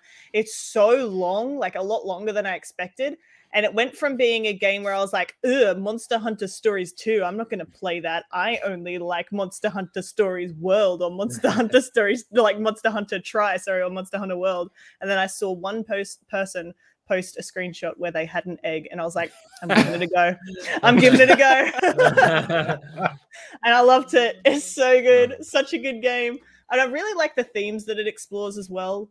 Um, just in terms of like the narrative, it's just spot on the type of game that I really enjoy. Very um, sort of cliche story about you know someone being labeled as bad, but that doesn't necessarily mean they're bad, and you know nature versus nurture sort of arguments and stuff like that. And I just had a, a really really good time with it. I played it nonstop for a few weeks. It was a really really enjoyable time for me. But again, I know it's not everyone's thing. Exactly. Ecstatic about this game. so stupid. All year I've had stupid, stupid egg puns coming towards me because of this game, but I just I just love it. It's just just love eggs. Love me some good eggs. Gamer Graham is also saying someone call Ilu. Ilu. no, Uh, don't call have him, a please. Monster Hunter lover. Don't No. do it. Don't do it. I love Monster It is, Hunter. it is a running joke between me and Elu because I don't like Monster Hunter. Elu loves Monster Hunter. Yeah. And it's just this running thing we have in our kind of core group where it's like anytime Monster Hunter comes up, it's a it's a big thing. A little bit of a, little bit of a tussle there. Look, I like I really did love World, and I had hmm. absolutely zero interest for Rise. And then when I saw Stories 2, I also thought I had zero interest, but it's just a like very different game type. A couple of weeks ago, Elliot and I were talking about how, you know, what games would we like to see a spin off in a different style? And that's like what Monster Hunter Stories 2 is hmm. like a little kind of different spin off from the main Monster Hunter that everyone knows and loves. And I just, ha- I just had a purely enjoyable time in it. Nothing there was no standout visuals or sound or like the narrative was pretty normal for what you'd see in a game everything was just just good but it was really fucking good loved it sick. Very, very good. Okay. Getting down to brass tacks here. Ains, number Yeah. two. Number two. Uh, so number two for me is Psychonauts 2. Uh, Psy- Hey. Psychonauts 2 was my game of the year until uh, the obvious one, sitting at number one for me.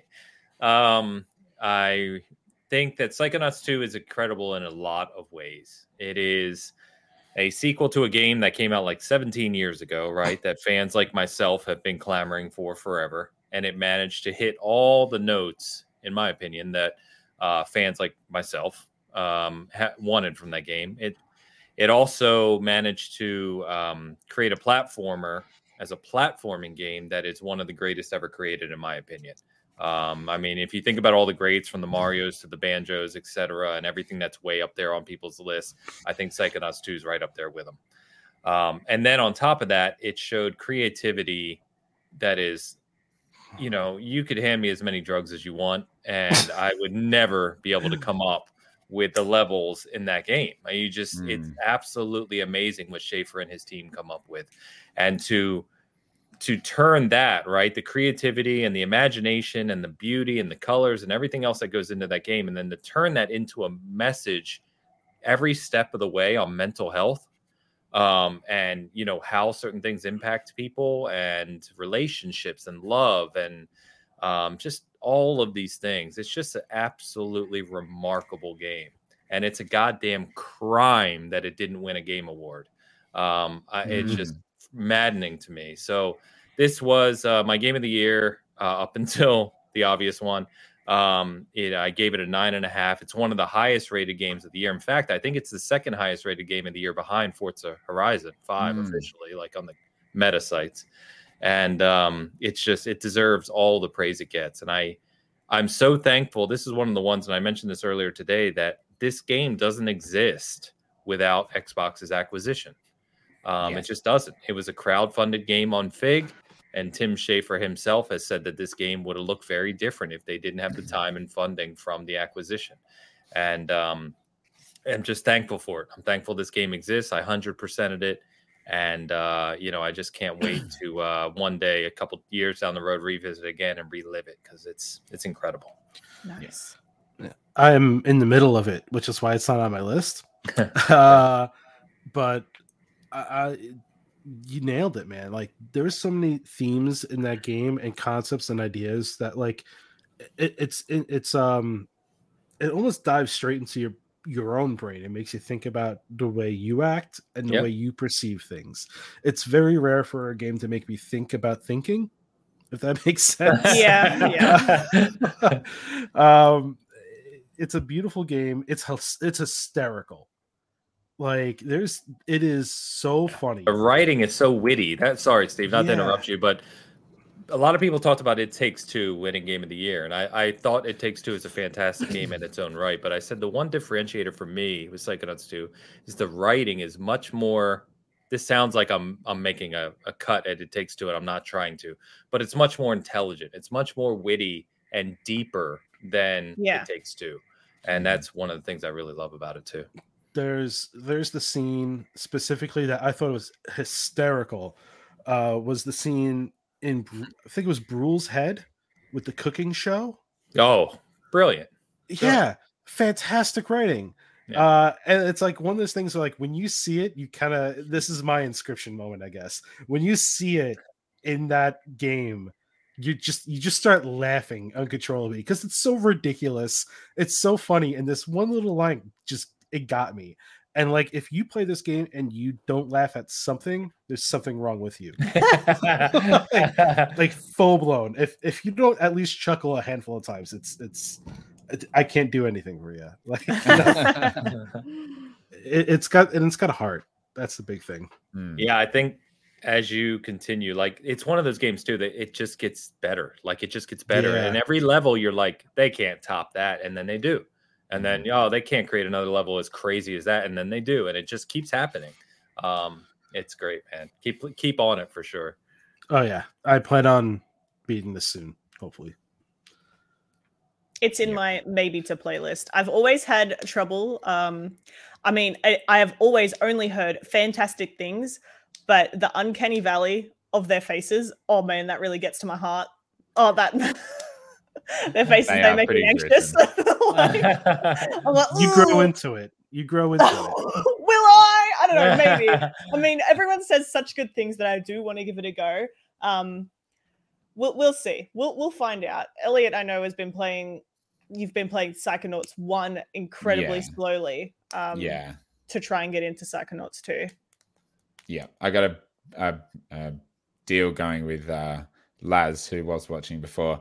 Um, he's going to play Mass Effect 1 if I finish Psychonauts 1. So, um, Psychonauts 1 is a little tougher nowadays. I mean, it does have Yeah. its, its dated, It but is. again, some of the So later Mass levels. 1. Yes, that's true. But well, not Legendary Edition, though. But but there's uh there's a couple levels in Psychonauts 1 that are just still in my de- in my mind stick out to me that are Hmm. incredible. You probably haven't gotten to them yet, but you'll know once I'm- you hear the I'm- word milkman. I'm literally Oh. at the. I knew you were going to say that. I'm at the Milkman conspiracy, like okay. at the start of that level. And Okay. this is what Laz said to me. He's like, you have to play that level, and then Yep. I guarantee you'll be like, like I'm sold on the game. I like it, but it is old. That's my problem. Yeah. Um, but he's like, you just got to play it. It's it's incredible. So Yeah. There's one that I'll comes s- I'll after s- that where it's like a Godzilla type thing. It's just I Wait, I've now remember- already done in. that one. Now That's I'm in. before. Oh, was it before? Yeah, yeah, I, I yeah. love that one too. It's That just like fun. when I first played that when it first came out, I was like, "This is wild, man." It is wild. No, it's a cool game. Um, and I I want the context for the the sequel as well because yeah, it's such high praise from yourself, especially. is like just really makes me want to experience all of it, and knowing Raz's you know story from the first one, I think will help. You know. Yeah, and they touch on a lot in the second one that goes into his Mm. history too. Yeah. Cool. Very cool. Good choice, Steve. All right. So number two was hard. Uh, but I, I said Halo Infinite. Uh, Nice. But I also I think it's someone else's number one here. Someone here has it as their number one. Who would I don't know who it is. It's I don't I've know. got it as number two. It's I my number like- two. I don't know. Yeah. Is there? I Are have we no idea. Uh, but I, I also I kind As a want to. casual sip of the drink. I ca- I, I've got to be careful because if you get me talking about Halo, I'll like take over the show, and I don't want to do that. So That's I'm just gonna fine. stay Look, quiet. See, that's, That's the thing. I, it's two number twos and one number one. We can talk about Halo. Haynes. Yeah. Okay. that's the thing. I don't know if we want the show to run for four hours again. I don't. Ains is the one that's done eight hours of podcasting in a day, not us. it's up to him. It's up to it's up to you, Ains. It's on. Uh, yeah. So I, I put Halo because, I mean, first off, it, it's Halo. You know what you're getting, and in this case, I didn't know what I was getting, but when I got it, it was good. Um, I, basing it off the campaign because multiplayer is the multiplayer. It's perfect. It's great. I don't think I need to talk about any more about that. You know, uh, but the campaign, oof, man, it was really good. Solid narrative. I can. There's a couple of things I noticed with the narrative that it's just me nitpicking if I even try to discuss them. Um, but it was just a solid story, very humanizing. Uh, and like the more you got into it, the deeper you got into the ring, the more you kind of uh you, you kind of unraveled this mystery along with the game, along with like Master Chief and stuff. And there's some moments where I was just like, I was like, damn, that happened. like, There was, I think I know what you're like, talking about. yeah, the couple the, of sce- things actually. the scene of uh I wasn't talking to you. I was like, Yeah, it's great. Whoa. bitch. I was like, I went on I went on Twitter. Bitch. Careful what you say about my girlfriend. All right. I I I went on Twitter and I said that right because I didn't I didn't tag Halo. I didn't want. I just I needed to get it out somehow. My wife comes downstairs and she's like, "So, uh, who are we hating on?" And I I had to pause the game and put that and I explained it to her, and she's like, "Oh, I thought this was a person." I'm like, "It is." Uh, it is a person. but it, it's uh it's a very personal story. It, it's great. I think it's a big step for 343 as a whole. Uh just because I think 4 and 5 Halo like there was those are good Halos, but I don't think they landed as well as Infinite currently did to me personally. Right. Uh the open world aspect was great. Uh, even though every single vehicle I drive gets stuck between trees, uh, you know the the grappling hook is fantastic um Game changer. yeah and just like it it challenged me a good amount of steps up to and i played on normal so like just getting through that game was like it was challenging even at normal and I was like, the whole time I was like, I respect anyone that can play that game on legendary because god damn, mm-hmm. like even the even the grunts were just like, first of all, their lines are are great. That's Like, the only just- thing I've experienced uh, because I haven't played it at all. But the lines, I keep sending them. I when I first saw videos of them, I sent them to Elliot, and I was like, "Is this real? Is this actually in the oh, game? Oh, This is yeah. too funny." And I sent you one back that I'd captured myself, and it was fucking excellent. my my favorite my favorite one's probably when the grunt lights up the uh the plasma, Plasma grenades grenade, and it's just like i didn't need to do it like, like there's just these it brings it back to what halo was you know Mm. it, it, it is that kind of soft reboot to a franchise and it's only like the first chapter they can go anywhere with this Yeah. Mhm. Big and time. like whew, like it was just really if, if it wasn't just the story which also leaves that that open-endedness you know you got awesome enemies awesome uh big baddies along the way Mhm. uh and like you can even experience the way that these this uh this hierarchy exists within the covenant. You experience it on the battlefield. Um it- it's like there's so much to say about this game. Yep. it, it's they they nailed it. Like 343 really really nailed it. I'm glad they took that extra year because it's beautiful it's great and, uh, i never stop laughing whenever i call in something like a vehicle and it hits the marines and just kills them. I'll never get i'll never get sick of those videos. Uh but yeah that it, it is my number two for so many reasons and i even got once again friends reaching out to me going so is it good? And i'm like yeah yeah of course it's good. Like play it. Yeah. uh it- it's getting people to buy xboxes. It is. like Yeah.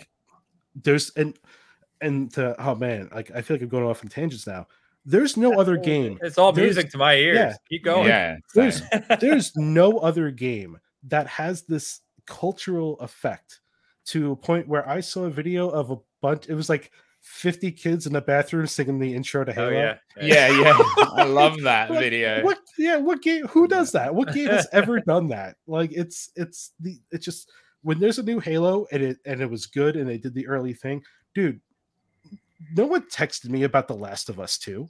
No one texted me about like any like oh, was Ghost of Tsushima good? Like, oh, yeah, whatever. Like, great game. But no one texted me about that. No Yeah. one asked me how this game was. How's Battlefield? How's Call of Duty? No one, no one cared. But people were like, dude, how is Halo? Hmm. That's how big and and like just impactful this game is. And uh I, I'm just glad to see it just get knocked out of the park. There's actually one thing I gotta do left on the map to 100% the map, and I don't want to do it because Don't If I do to that- uh, yeah, if I do it, that means I, I have to finish the game or fin- somewhat somewhat finish the fight. Yeah. yeah, you know, yeah. Yeah, so the the funny thing, so I finished the campaign twice now. Um, the review copy I had uh, was uh, different from all other reviews I've had, where it was literally a standalone build. It was still under a code name, um, and it was completely separate. So no achievements, nothing of the unlockables counted, um, nothing. It was like you never played it. So when the game launched and I played it, I was starting fresh again. Um, and so uh, I've now hundred percented it again yeah. um, on the main one, and I, you know, I'm all but like eight achievements. There's like 119 achievements, and I have all. but, so many. yeah, I have all but eight or something like that. Uh, just a couple of the legendary and skull I love ones. first party games achievements. There's just so many. Yeah.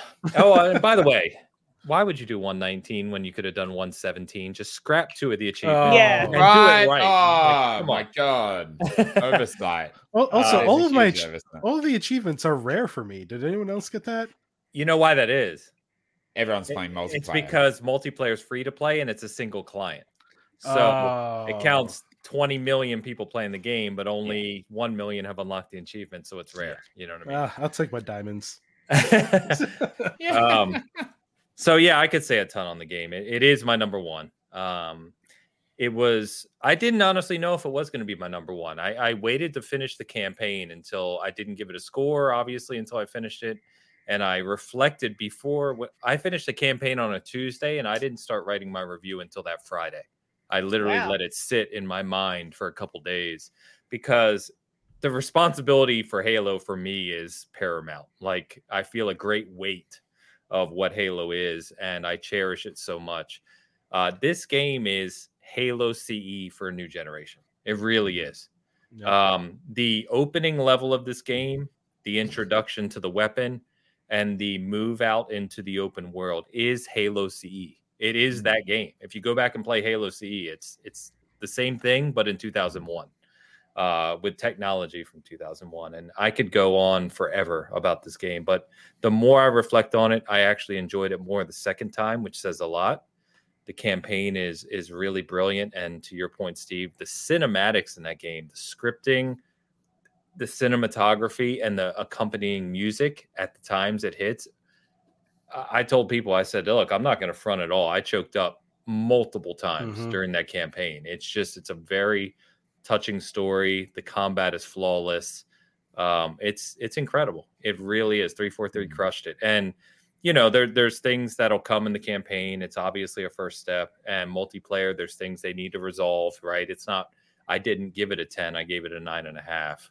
Um, so I just yeah, I could go on. I, I there's so many things I want to say. As for the grunt thing, the funniest one I've seen so far because there's a million um is there's these towers right where the it's they were put in as more of a joke where the grunts are just you know ranting about Propaganda. yeah, the propaganda and it's put in as a joke where the, it's all the grunts ranting right and the funniest one i've seen is a grunt is singing the one of the main halo combat songs he's like ba ba da ba ba ba da ba and he does it for like 15 seconds he's like oh, i hate that damn song and i was like that's just amazing like it's so amazing because you hear that song throughout the campaign right um, so good. it's just great. Yeah. So um yeah, easily, easily now my favorite game of the year. And like I said, I've got endless time played it already and I'm just getting started. And- Yeah, and you know wow. uh, that, uh, and another thing too and i'm just thinking about right now is that like if we consider the we are already familiar with halo we know what the rings do we know the whole premise of of halo Yeah. the next chapter is just like now we have this we have this knowledge we are gifted with knowledge of what things can what can happen right Dude.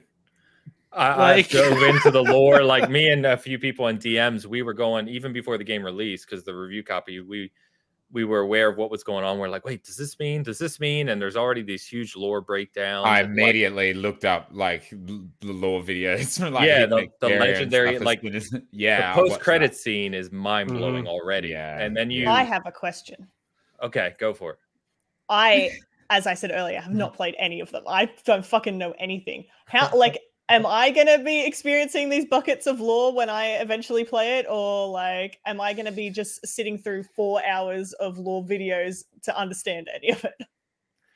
Uh it's tough. Oh. So Halo is far, far deeper than people most Yeah. people realize, right? Like Yeah. its Mhm. universe is massive.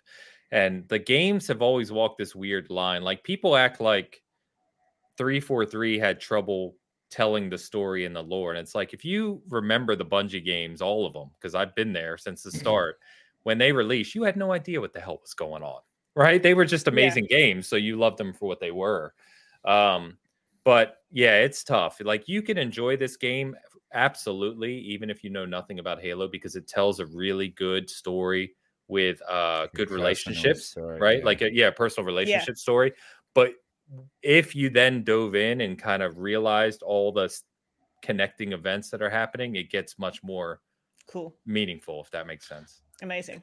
there's there's something to know about past Halo and Bungie as a whole is that when it comes to lore, uh, Bungie's insane.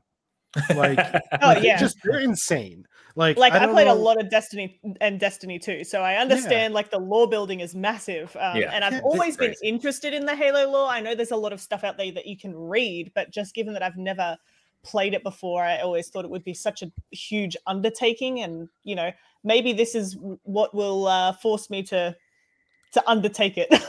Yeah, it, it- it's it, it can be seem daunting. I think three four three does a really good job of simplifying the bigger lore parts, and that's what I really like. Is that you got Staten who did two novels, I believe.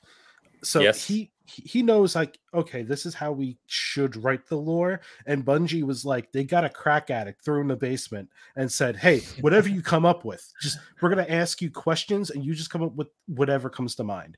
So it's like, and you can, and it's still alive. You can see it in Bungie stuff, like with Destiny Yeah. 2. It's just like, oh, okay, where did Oryx come from? oh well how about uh oryx is like a changed person and oh, okay well how did he change like the concept of narrative design uh is that you're always asking yourself why you know you're Yeah. always asking where did this come from how did this originate and it's just like it's like inception man bungie just went so far down they listed if there's if there's a character that was like in a in a bathroom stall you guarantee bungie has a story for that guy like that's that's how they roll. In 343, they cut that extra fat out, you know. That and that's one of the things about the narrative that I liked is like I clearly know that there are some scenes that you would talk about that a little bit. There's are there are a couple of personal scenes you have with Echo, right? Um, those scenes could have been full on cinematics, but they chose not to do that. And I feel like, okay, well, that's a compromise you have to make. We need to hit this specific plot point. It's still impactful, it's still smart, it's great. We don't need a cinematic for it, understand? Because right now we need to put the focus on Master Chief and what's going on in this moment. Mm. So like it was it was smart, it was great. I think they did the best they could with the narrative, which was it was great.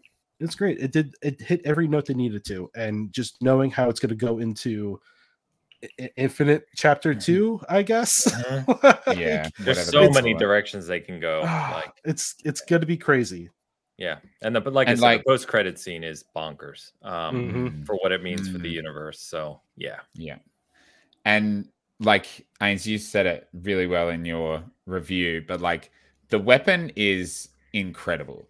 There is something Amazing. about Mm. her just her performance and even the way they've animated her that is just like she's so charming and you really you care for her even though you've literally just you know met her uh, on the ring. And like how they can tell a personal story about you know a space marine um with a helmet on all the time and for his very minimal um bits of dialogue to be so well performed like is really like it's quite something. Like there's a few lines where it, you know chief only says a few words but they're really well performed really well executed. And like you just there's so much subtext to like a sentence. And yes, that is it's throughout the whole game.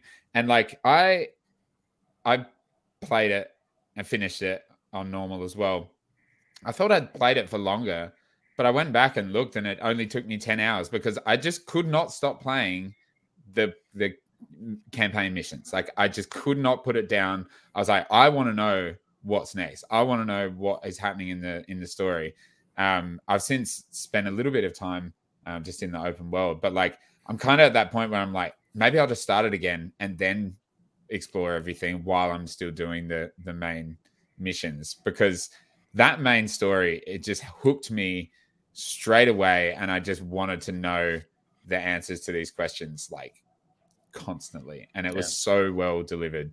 Um there's a lot you know i love a game that ends with a shitload of questions and that game definitely does that like in spades. Uh, it's it's so so good. And like the i got into halo in a really weird way I, like really late into it. I i think i played odst first and then reach. Mm. four was before infinite my my favorite halo. Me too. And I read before four came out. I read Cryptum, um, Mhm. mm, the other one, and whatever those those those three books are called, where it's like Bornstellar and um, Yep. the the the the Didact and stuff, and like that's what hooked me so much into four is because I had read these books that like explained all this stuff about the lore, Mm. and I just love the Forerunners and the Forerunner structures in Infinite are Brilliant. like nothing I've ever seen Mhm. before. Like they Yeah. are so reminiscent of Halo 1.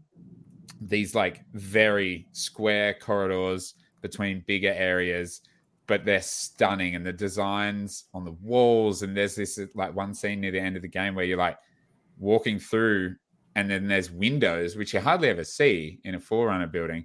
There's windows and you're looking out onto the ring and it's just like, "Oh my god, this is so beautiful."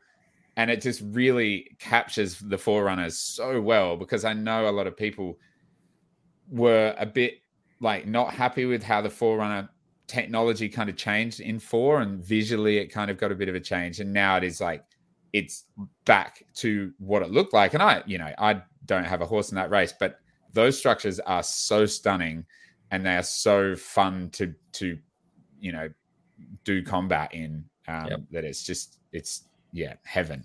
It's so good. I think the the sum up because we've been talking Halo for a while now. Yeah, yeah. Uh, to sum up, the easiest thing you can say about Halo Infinite to show how good of a Halo game is, the Halo community never agrees. Never. They just don't. Mm-hmm. Uh, mm-hmm. they've been battling for many, many years now about what should be and what should design should work and what multiplayer should do and sprint and armor lock and all these million things that have happened. Eh, nearly everyone I know from the Halo community, nearly everyone, not all, but I would say the vast majority love this game. They love it, both the campaign and the multiplayer. And as we speak, the Halo Championship Series is having their first major right now in North Carolina, and that is booming too. The competitive scene in Halo has brought players back from Call of Duty and Apex and everything else that are back on Halo now. Um, so I mean, this game is just a revival for the IP, and I, you know, as a huge fan, it's it's just an absolute joy to see, man. It's everything we wanted mm-hmm. it to be. And that year delay was the smartest decision they ever made. Mm-hmm. Yeah. That that Ains, that's really weird because I heard that it wasn't gonna be good without a battle royale mode. yeah, right. like you... anyone who gets their advice from Doctor Disrespect probably doesn't need to. uh Yeah, we don't need to talk about. Jesus. Uh, and the last thing about uh, the weapon is uh, one of my friends said, "I can't believe I'm actually simping for an AI right now." And I said, "We all are. We all are, man. Don't worry Everybody's about it. Everybody's simp for AI. yeah, we all are." so good. Oh, one more thing. I love Master Chief's. I'm getting too old for this shit. Like resonance.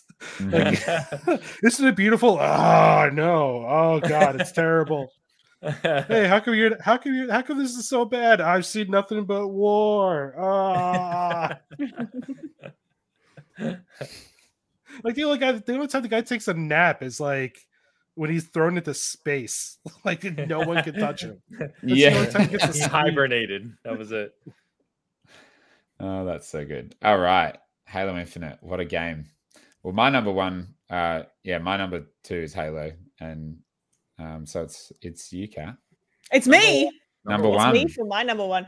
Uh, look, I did ask you before we started recording if I could go by oh, Jeff's Yeah, year. I just I just realized. You just realized. Yeah. I wanted to go by Jeff's year um, because this game didn't fit in to last year's Game Awards, and you know, no one remembered it since. It's been forgotten by time, but I think it really deserves a lot more attention. And my game of the year, which was you know, released last year, um, is Immortals Fenyx Rising. I fucking oh. love that game. Oh. What a good game. Everything about it. I, I said this about Narita Boy about like how, how every second of it was just like pure joy. But mm. like Immortals Fenyx Rising was pure joy every single second. The puzzles were always fun. The combat was always fun. The dialogue, even though it was dumb as, was always fun. like the narrative as a whole was fantastic. The animations were so joyful to watch. Every time I opened a chest, I was like, what am I going to do now? Kick it? Fucking pa pa pa, slap the top before I open it up like the designs the beautiful landscape of the first area and then like the um other areas afterwards were just so lovely. I don't I played that game for weeks on end. I haven't gone back and played the DLC, but I did everything. I did every single fucking thing on those maps. Like I just went around and cleared off absolutely everything. Every stupid little puzzle, like Breath of the Wild style type things. I picked all the trees. I did all the archery things, everything. It was just purely joyful. And I think you know, not many people played it because you know they don't really have an amazing reputation anymore. And they like everyone expected it to be like a clone of their other games just in a different style. But mm. i think if they used more of what they did in fenyx in their other games, then people would be enjoying them more as well. Because it really truly was just a little bit of a departure from what they've been doing on their main projects um, and just a bit more fun, a bit more whimsical and a bit more like I don't know, something in it takes me back to like being younger and playing games. Like it's just it's really really good really good core gameplay and everything i just i really cannot recommend it enough everything about it is beautiful and not many people play it or or enjoyed it that much so good though so good It was my Nice. favorite of the Ubisoft titles from that year. yeah Mm. Yeah. Yeah it was just I know that uh. Faz reviewed that for us, and she really loved it. And uh, it was nice to see like Ubisoft actually shared our review and got a lot of, of press in that sense, which was really cool. Because I think to your point, um, the, Ubisoft launched like three of their big games within like hmm six weeks. Uh, Yeah. and it, and it Yeah. just came out at a bad time. And it's one another one of those games where most of the people I talked to who have played it loved it, but it to your point, Kev, it just didn't get enough traction, you know, in that sense, and it's a shame. and like i played um valhalla around it as well Yeah. valhalla was so fucking bad i hated that game I felt I just could not get into it. It was so big and like especially the climbing mechanics in the small amounts of time that I could use them were so bad. Like I could never go through a window or climb where I wanted. And to go Mm. from that experience and then into Fenyx, like night and day, like absolutely completely different types of games. And I think that a lot of people, if you loved like Valhalla, maybe you wouldn't want to try Fenyx because they, you know, were so close to each other and they're very similar types of games. And if you didn't like Valhalla, why would you try Fenyx? Because it's made it's a similar type of game and it's made by the Mm. same people. Like it just was in an unfortunate um place and I think it needs more love. More people need to try it because it was really, really just so fun. So fun. Not nothing too deep. And then also like the Greek mythology, fantastic. Like Mm. so Mhm. good. So good. Really loved it. Great choice. Love Thanks. that curveball because I was thinking, what's what's Cat going to do for number one? Forgetting that we'd had a conversation where you mentioned. Yeah.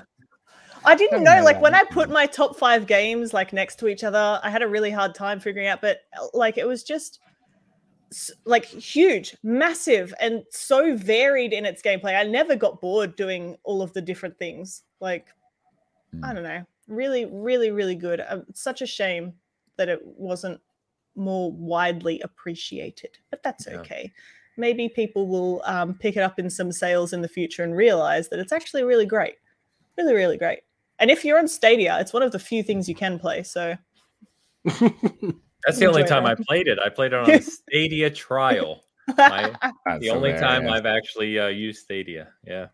yeah, All right. Well, Ains, your number one obviously is Halo. So, Steve, Yep. it's all you. All You're- right. I, my number one's Yeah. What beat out Halo? Uh, Death's Door. Oh, Okay, okay, okay. okay. All right. okay. Uh, Death's Oh, Door. cool. Kind of similar to how Resident Evil is as a personal game.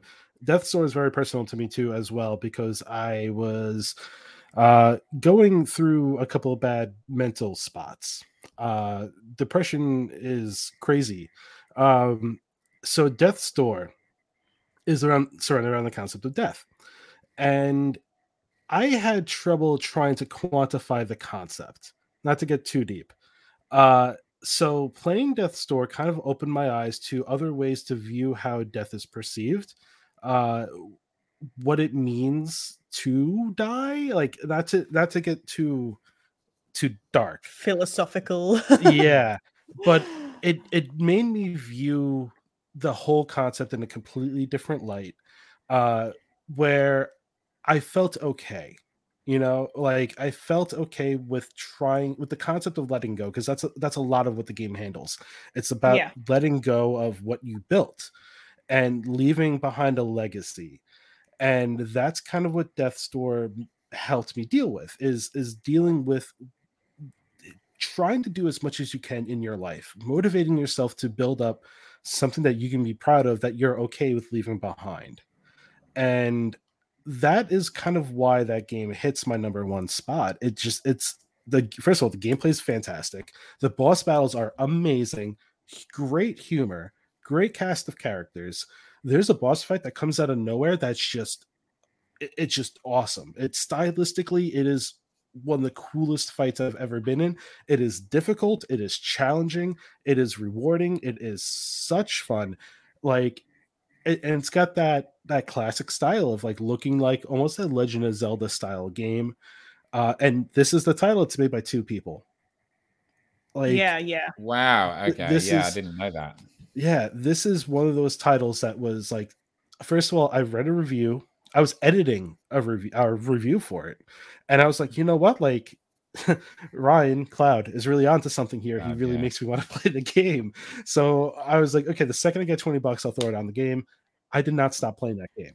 Like I was working and I was like, man, I really can't wait to start to finish this up or get to this one area. And like every step of the way, it, you were fighting this difficulty. And then like once the real story kind of started pouring through, I was like, okay, this is just it's so good. There's so many solid moments from the game and uh, I, I, guess I can say, going from the beginning of this episode of what are our favorite moments in gaming, there's a specific boss battle that just like it, the build up to it was so great, and the character that you're fighting has that struggle of the concept surrounding death. So I had to put it at number one just because it it was so insightful to me on a personal level. Yeah. Awesome. So like number one. That's love it's it. my um. I love that. I, I, also couldn't pick Hades again or Hades again. So yeah, yeah. It's my uh my next game to play. A while ago, Elliot and I chose like games that we wanted to finish before the end of the year, and it's that's the next and last one that I have to finish before the end of the year. So I'm very keen to get stuck into it and experience that. Yeah, it's a lot of people have it on their list that I've talked to. Yeah. Very good. What a list.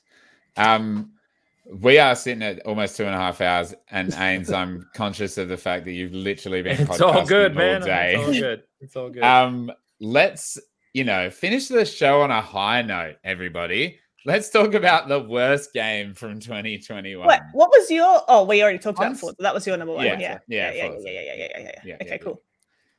So, I'm gonna. I think. Let's start with Ains. Yeah, because we know what muted, our he just is. muted himself because Cat and mine are going to be the same. We haven't even discussed game. this, but we know. I we, I we, know it's the same game for us. So, well, the thing is, I don't. I, I got asked this earlier, and I don't. I was trying to think of like a bad game I played this year, and I'm being serious when I say I, I've been gaming for so long now, and you know how much we talk about games and cover games, right? Like I've yeah. gotten very good fortunately for me, at realizing games I'm going to like and games I'm not going to like. And I yeah. have so much insight into development of games now mm-hmm. that I know this isn't going to turn out well, right? So like I do a, I think a pretty good job of avoiding bad games nowadays. Um so I've got two real quick, I'll say. One Amazing. the game that I think really just landed with a thud um and it's kind of disappointing because it had potential was Destruction All Stars. Yeah, you remember that game? No, oh, no, no, you don't. sorry, no. what game? Is that on PlayStation Plus? It was a sixty dollar game or seventy dollar game that they quickly switched to PS Plus, right? Because they knew it wasn't going to do well, and then it Oof. didn't do well even free. Oh my um, gosh. So it's just it wasn't it wasn't good. Uh, but for me, the most disappointing one was Battlefield. Hmm. Um, big, big Battlefield fan. Yeah. I, I, said I'm a competitive shooter guy. Behind Halo and maybe Gears, Battlefield is my favorite kind of third party big world shooter. And I had a lot of hope for 2042 to be good. And I I played in the alpha, and within 30 minutes, I was just like, uh-oh. Gotta get out. Uh-oh. Uh-oh. Uh, and that was maybe like three months from release and i immediately told my friends privately because you weren't allowed to speak about it mm. um, lower your hype for battlefield. Like trust me this game's not ready. It's not ready. Um, and then you know the beta came and lots of people who blew me off started to realize what was happening and i said i'm telling you uh, and it just it landed not too well you know? It's not doing that great. And it, it's one of those games where i wish like halo they would have given the developers more time. It needs more yeah. time. And uh, so that was a big disappointment for me. But otherwise, I can't think of like any terrible game I played. It's good to not have had to um, play anything bad. You know, that's a good yeah. thing. There's no dust thing. off Z. Steve. Yeah. You're gonna give Steve. You're Gonna have a heart attack. Steve. Steve. oh my about god. I'm, I'm still uh, getting over the dust stuff comment. Hold on. Uh, you know, I share the same sentiment with Ains. I, I I see a game that I don't think looks good, and I don't play it uh, unless I have to review it. Apparently, uh, so it's gonna be Deer Simulator. Uh, I thought it was gonna be funny, ironically, and it was kind of like it wasn't even. I know the guy, whoever made it, it had to be one guy. I don't know. It seems like a game made by an AI. It, it's just it's awful in every it's awful in every stance, and I I feel like it's supposed to be, but the fact that it's on Game Pass, uh, I was just like, okay, first of all, it's on Game Pass. I, I don't know. It could be good. It could be bad. It could be middle of the ground. And it was just like the worst 30 minutes of my life. Uh, Oh if, no. if I could have done anything else with my life, you know, those seconds when like you reflect on something you just did, I had that. I was just like, what, like, what do I have to do to get that time back? What, what uh, the, Yeah. only thing I could do was just delete it off my hard drive. Like, I, the game is so bad, it's so awful, it's so over the top ridiculous. But like, even on a, a, a like graphically, whatever, it's weird polygons, and you're a deer that has guns for antlers. Okay, whatever. Like, yeah, it's like the. It, it blows my mind. It makes it, it feels like it feels like a COVID fever dream, you know. Like the more I try to explain what Yeah. this game is, and it's like it's not even a game. I don't know what it, it's just like. Some guy was just like, uh, I don't know. Like, I guess I had to fulfill a contract. Here's an idea I had. Here's yeah. here's uh, a guy gets hit by a truck and be- uh, comes back as a, a deer, and then fights a giant koala that's on this building, and like it, it's just nothing. It just it's it's like someone had a gun to their head and was just like, "You have to make a game right now," and they're like, "Ah, hold on, hold on," and it just coded whatever they could. Uh, it, it's all around awful. It's it's not a fun. I saw one other person on my Twitter timeline play the game, and they're like, "What the hell is this?" And I'm just like, "No, turn back. I'd rather deal with NFTs than this shit." Like, I just- Wow. no, no, thank you. I can I, I just I took a dive. I got hurt, and I I'll never dive again. I learned my lesson. wow. So oh, in 12 minutes. There we go. So, Ains, you say you don't play any bad games, but I mean, you Uh-oh. reviewed. Uh-oh. This is my worst game. Yeah. oh, did you say 12 minutes? So, yeah. Yeah. What? That was such a divisive game. Like, I fucking that's my waste of time. I wish I could get that back. Oh my god. I didn't think I'd like it going into it. I was like, ah, I don't know if I like that. Kind of cool idea, but I do not care for like the star power or anything in it. Like, whatever. And then here Elliot is, he's like, no, you have to play it. You're telling me you're like, I'm like a couple of hours in, you've got to play it. You've got I was to play enjoying it. I was enjoying had it a couple worst- of hours in. That was the worst time of my life. I, I told you it sucked, and you were like, "No, you got to keep going." I I did that for you, and it was the I worst. know, and I betrayed you. I'm sorry. Oh my god, I don't know if I could ever trust anything you say about a game ever again. Because I I don't know if I've ever had a worse time. Like you know, I Wow. I freaking hated the Blair Witch game as well, but this is worse. Like this, wow. I can't believe I you reviewed that as made well. me enjoy. I Like did the video for. I can't believe you made me go through that. Like, I came to you halfway through that game and I was like, no, it's shit. And you said you have to finish it. And I put more hours into it. Yeah, because we needed to talk about how bad the ending is. And look, the in whole case game. Anyone, in case anyone in the chat wants to ever play, I won't completely spoil it, but there are two twists essentially. One of them doesn't even make sense. And like I I didn't mind the start of the game. I thought, "Oh, this is clever, you know, this is this is, you know, I didn't think the acting was as great as it maybe it could have been or should have been. And then there were some points where I like kind of got stuck and I was like, oh, this is really annoying me. And then when I was editing the video for your review, Ains, I was like, I like one of the like bits of footage, I was like, oh, that's where that thing is. And I was like, cool, okay, that gets me into the next step. Um, and then once I did that, it kind of snowballed to the end of the game, but it made less and less sense as I, as it went along. There's a huge plot hole There is. that makes zero sense and completely nullifies any of the any of stuff the you've already done. You're like, yeah, why? the narrative. Why did I do any of this then? Like, it And makes no the- sense. the ending doesn't make sense and yeah it just and the more i thought about it and i still i get actually angry now i was like talking to my partner about it earlier and i was like it just didn't make any sense like why did this happen it's just you uh, know it- what? Like, I, I just even from the start when you started liking it, I couldn't because I was just so.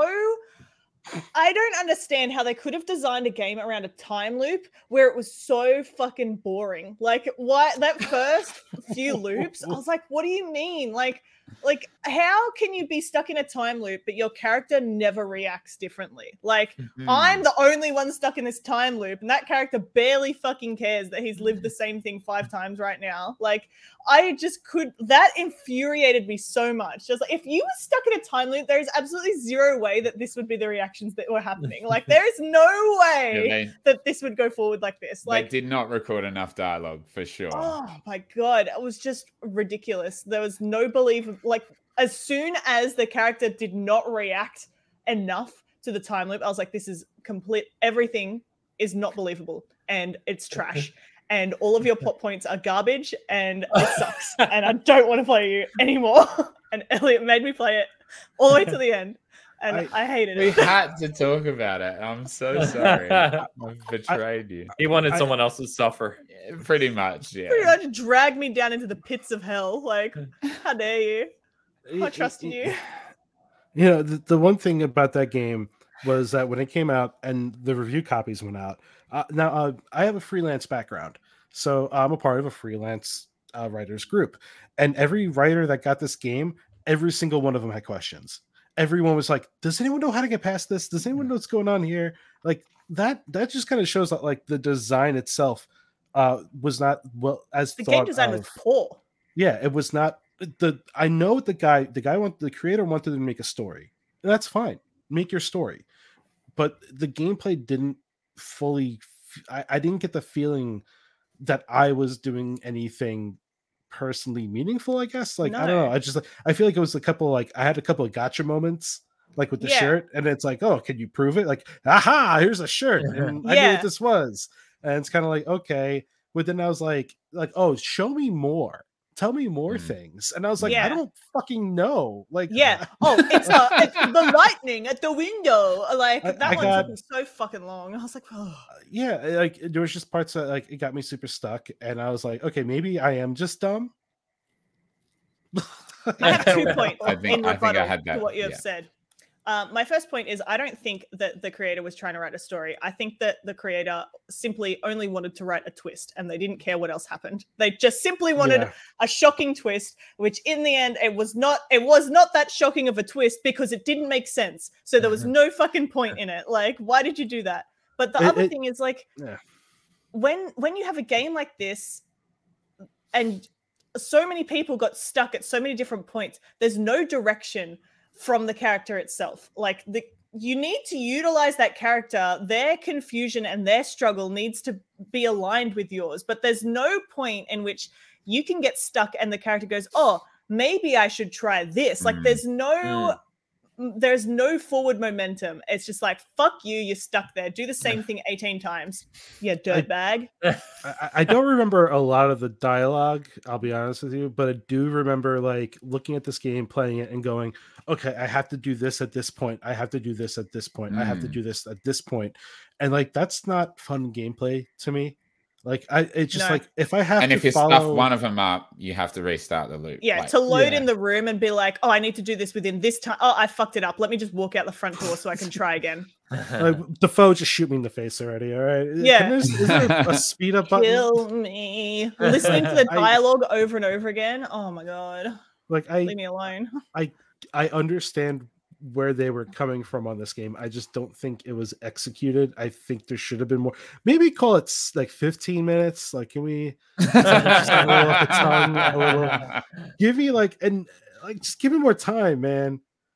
and like Yeah. just just narratively, it's a mess. It's just There was- it's just a mess. also so many things that you could interact with that had zero meaning and it was Mm. like why? What's what's the point? You're trying i understand that you're trying to confuse someone and make like a like a compelling like puzzle narrative but i wish that if if something was interactable with that there was like multiple ways to go about it but there's there's really not. Like you just have to do the one thing then there's no other choices and just some of the things are absolutely useless red herrings for no reason you know it's like the antithesis which i'm surprised that no one talked about is hitman.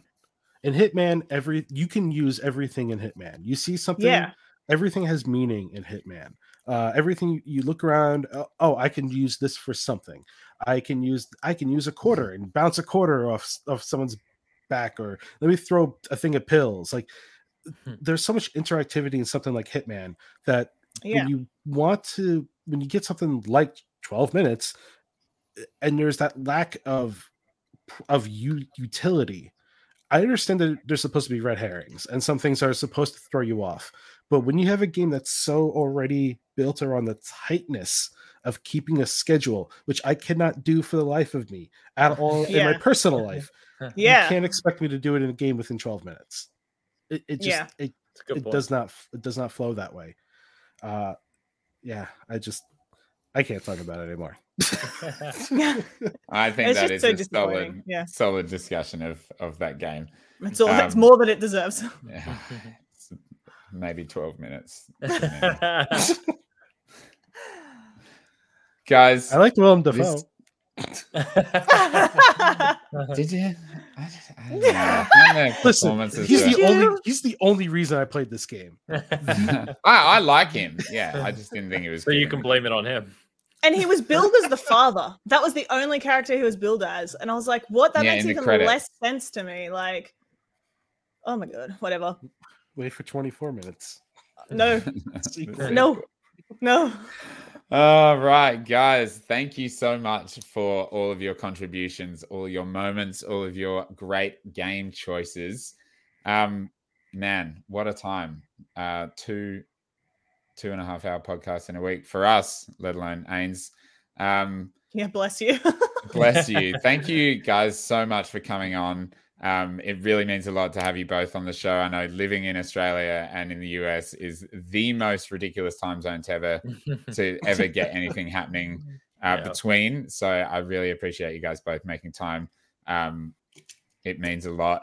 Seasoned Gaming is absolutely the number one gaming website that people in the uh, you know in the chat and you know watching this should go to get their reviews, to get their news. Um, Ainsley, you are the most hardworking dude I know. Um, not just in the gaming industry, but just in general. Um, so tell people where they can find you if they don't already uh, follow you, um, and check out your content. yeah, thank you very much, guys. Uh, Cap, Elliot, it's been awesome, man. Go, great time uh, chatting games and uh, a lot of positivity, save for 12 minutes. yeah Uh, forget I about know it. we had to we had to yell about something, you know. so no, I really enjoyed it. Um, so thanks again for the invite. Hopefully, it doesn't take us as long again to uh, to get back together again. So, Hmm. um, no, you already nailed it, man. Thank you for the kind words. Um, you know, we seasoned gaming is it. Uh, obviously, you know that represents the the the the three of us here, and I think um, we've kind of been talking offline, right? Around uh, really want to do some bigger things in 2022. So uh, just stay tuned, and uh, you can find all of our information there. It's updated, and um, yeah, man, just thank you again. No worries. Links are all uh, below as well in the description for your Twitters and your and obviously the website and YouTube channel as well. So people should definitely go check that out. Steve, what about you? Thank you so much, man. I really it's so good to have you on board. Um, you're such an insightful dude. Uh, even with COVID, you've managed to come in here and just be smarter than me Yeah, by such a angel. long. uh, um, so thanks, Sam. What about you? Where can people find you? well, uh, first i also want to thank you guys for having me uh this is uh this is a great time i love i love talking about games and stuff like this especially when you got to let off a little bit of anger on 12 minutes uh, so people can find me. My handle literally everywhere is at agitated stove. If you ever see anyone with that handle, nine times out of I've ten, always it's loved me. that handle, by the way. It cracks me up. it was auto it was like half auto generated by by microsoft funny enough um so you can find me there on twitter don't find me on facebook please don't uh Nobody find anyone on Facebook. Leave it alone. just don't use it just don't Yeah. use it stay off there um and much like ian said we're, we're looking forward to a really good 2022 so Mhm. uh once again thank you guys for having me along this is a blast It's an absolute Well, pleasure. pleasure. Absolute pleasure. It's so nice to to have some extra people on here to to just enjoy um the year of gaming uh, Yeah. that we've just had, which is pretty incredible. Kat, Yeah. what about you? Where can people find you? Oh, you know where you can find me. You can find me at twitch.tv forward slash capcat. The next game coming up is Death's Door, Nice. Steve's game of the year. So um, we'll be playing that. We are hoping to finish it before the end of the year. I got a lot of late night shifts coming up though, so we'll see what yeah, can happen. that's rough. Yeah. Yeah, rough. You know what I'm talking about. Um, and you can find me um, on Twitter at CapCaddy. Find me around, have a chat to me, tell me what else I should play. Um, other than that, you know, I suppose we um, at you know controllers and coffee will see everyone next year, right? Yes, yep. So we will be having uh, about two weeks off, um, and then coming back with season two of Controllers and Coffee, um, with some, you know, new new, things. artwork and new stuff and new shows coming to the YouTube channel next year, uh, with some fun ideas as well. Um, and of course, you can follow uh, the podcast at Controllers Pod on Twitter and follow myself at Direct Gaming. Um, and subscribe to the channel if you haven't already. And if you are listening to the audio version, thank you, because I'll put this up as soon as we're done. Um, you can even throw us a bit of uh, spare cash if you would like to sub- sub- subscribe and support us financially. Um, three Australian dollars per month, and you get an extra uh, special subscriber only episode of the podcast, and you get the podcast early as well. So consider it. If not, just thanks for your support and thanks for Yeah. everybody's support all year. Thanks for everybody in the chat. You're going off. It's great. Um, We love it. We love you. Of, lots of names that I recognize, uh, which is always very nice. So thanks, Ains. Thanks, Steve. Thanks, Kat. Thanks, chat. And uh, we'll speak to you all again soon. Peace out. bye see ya.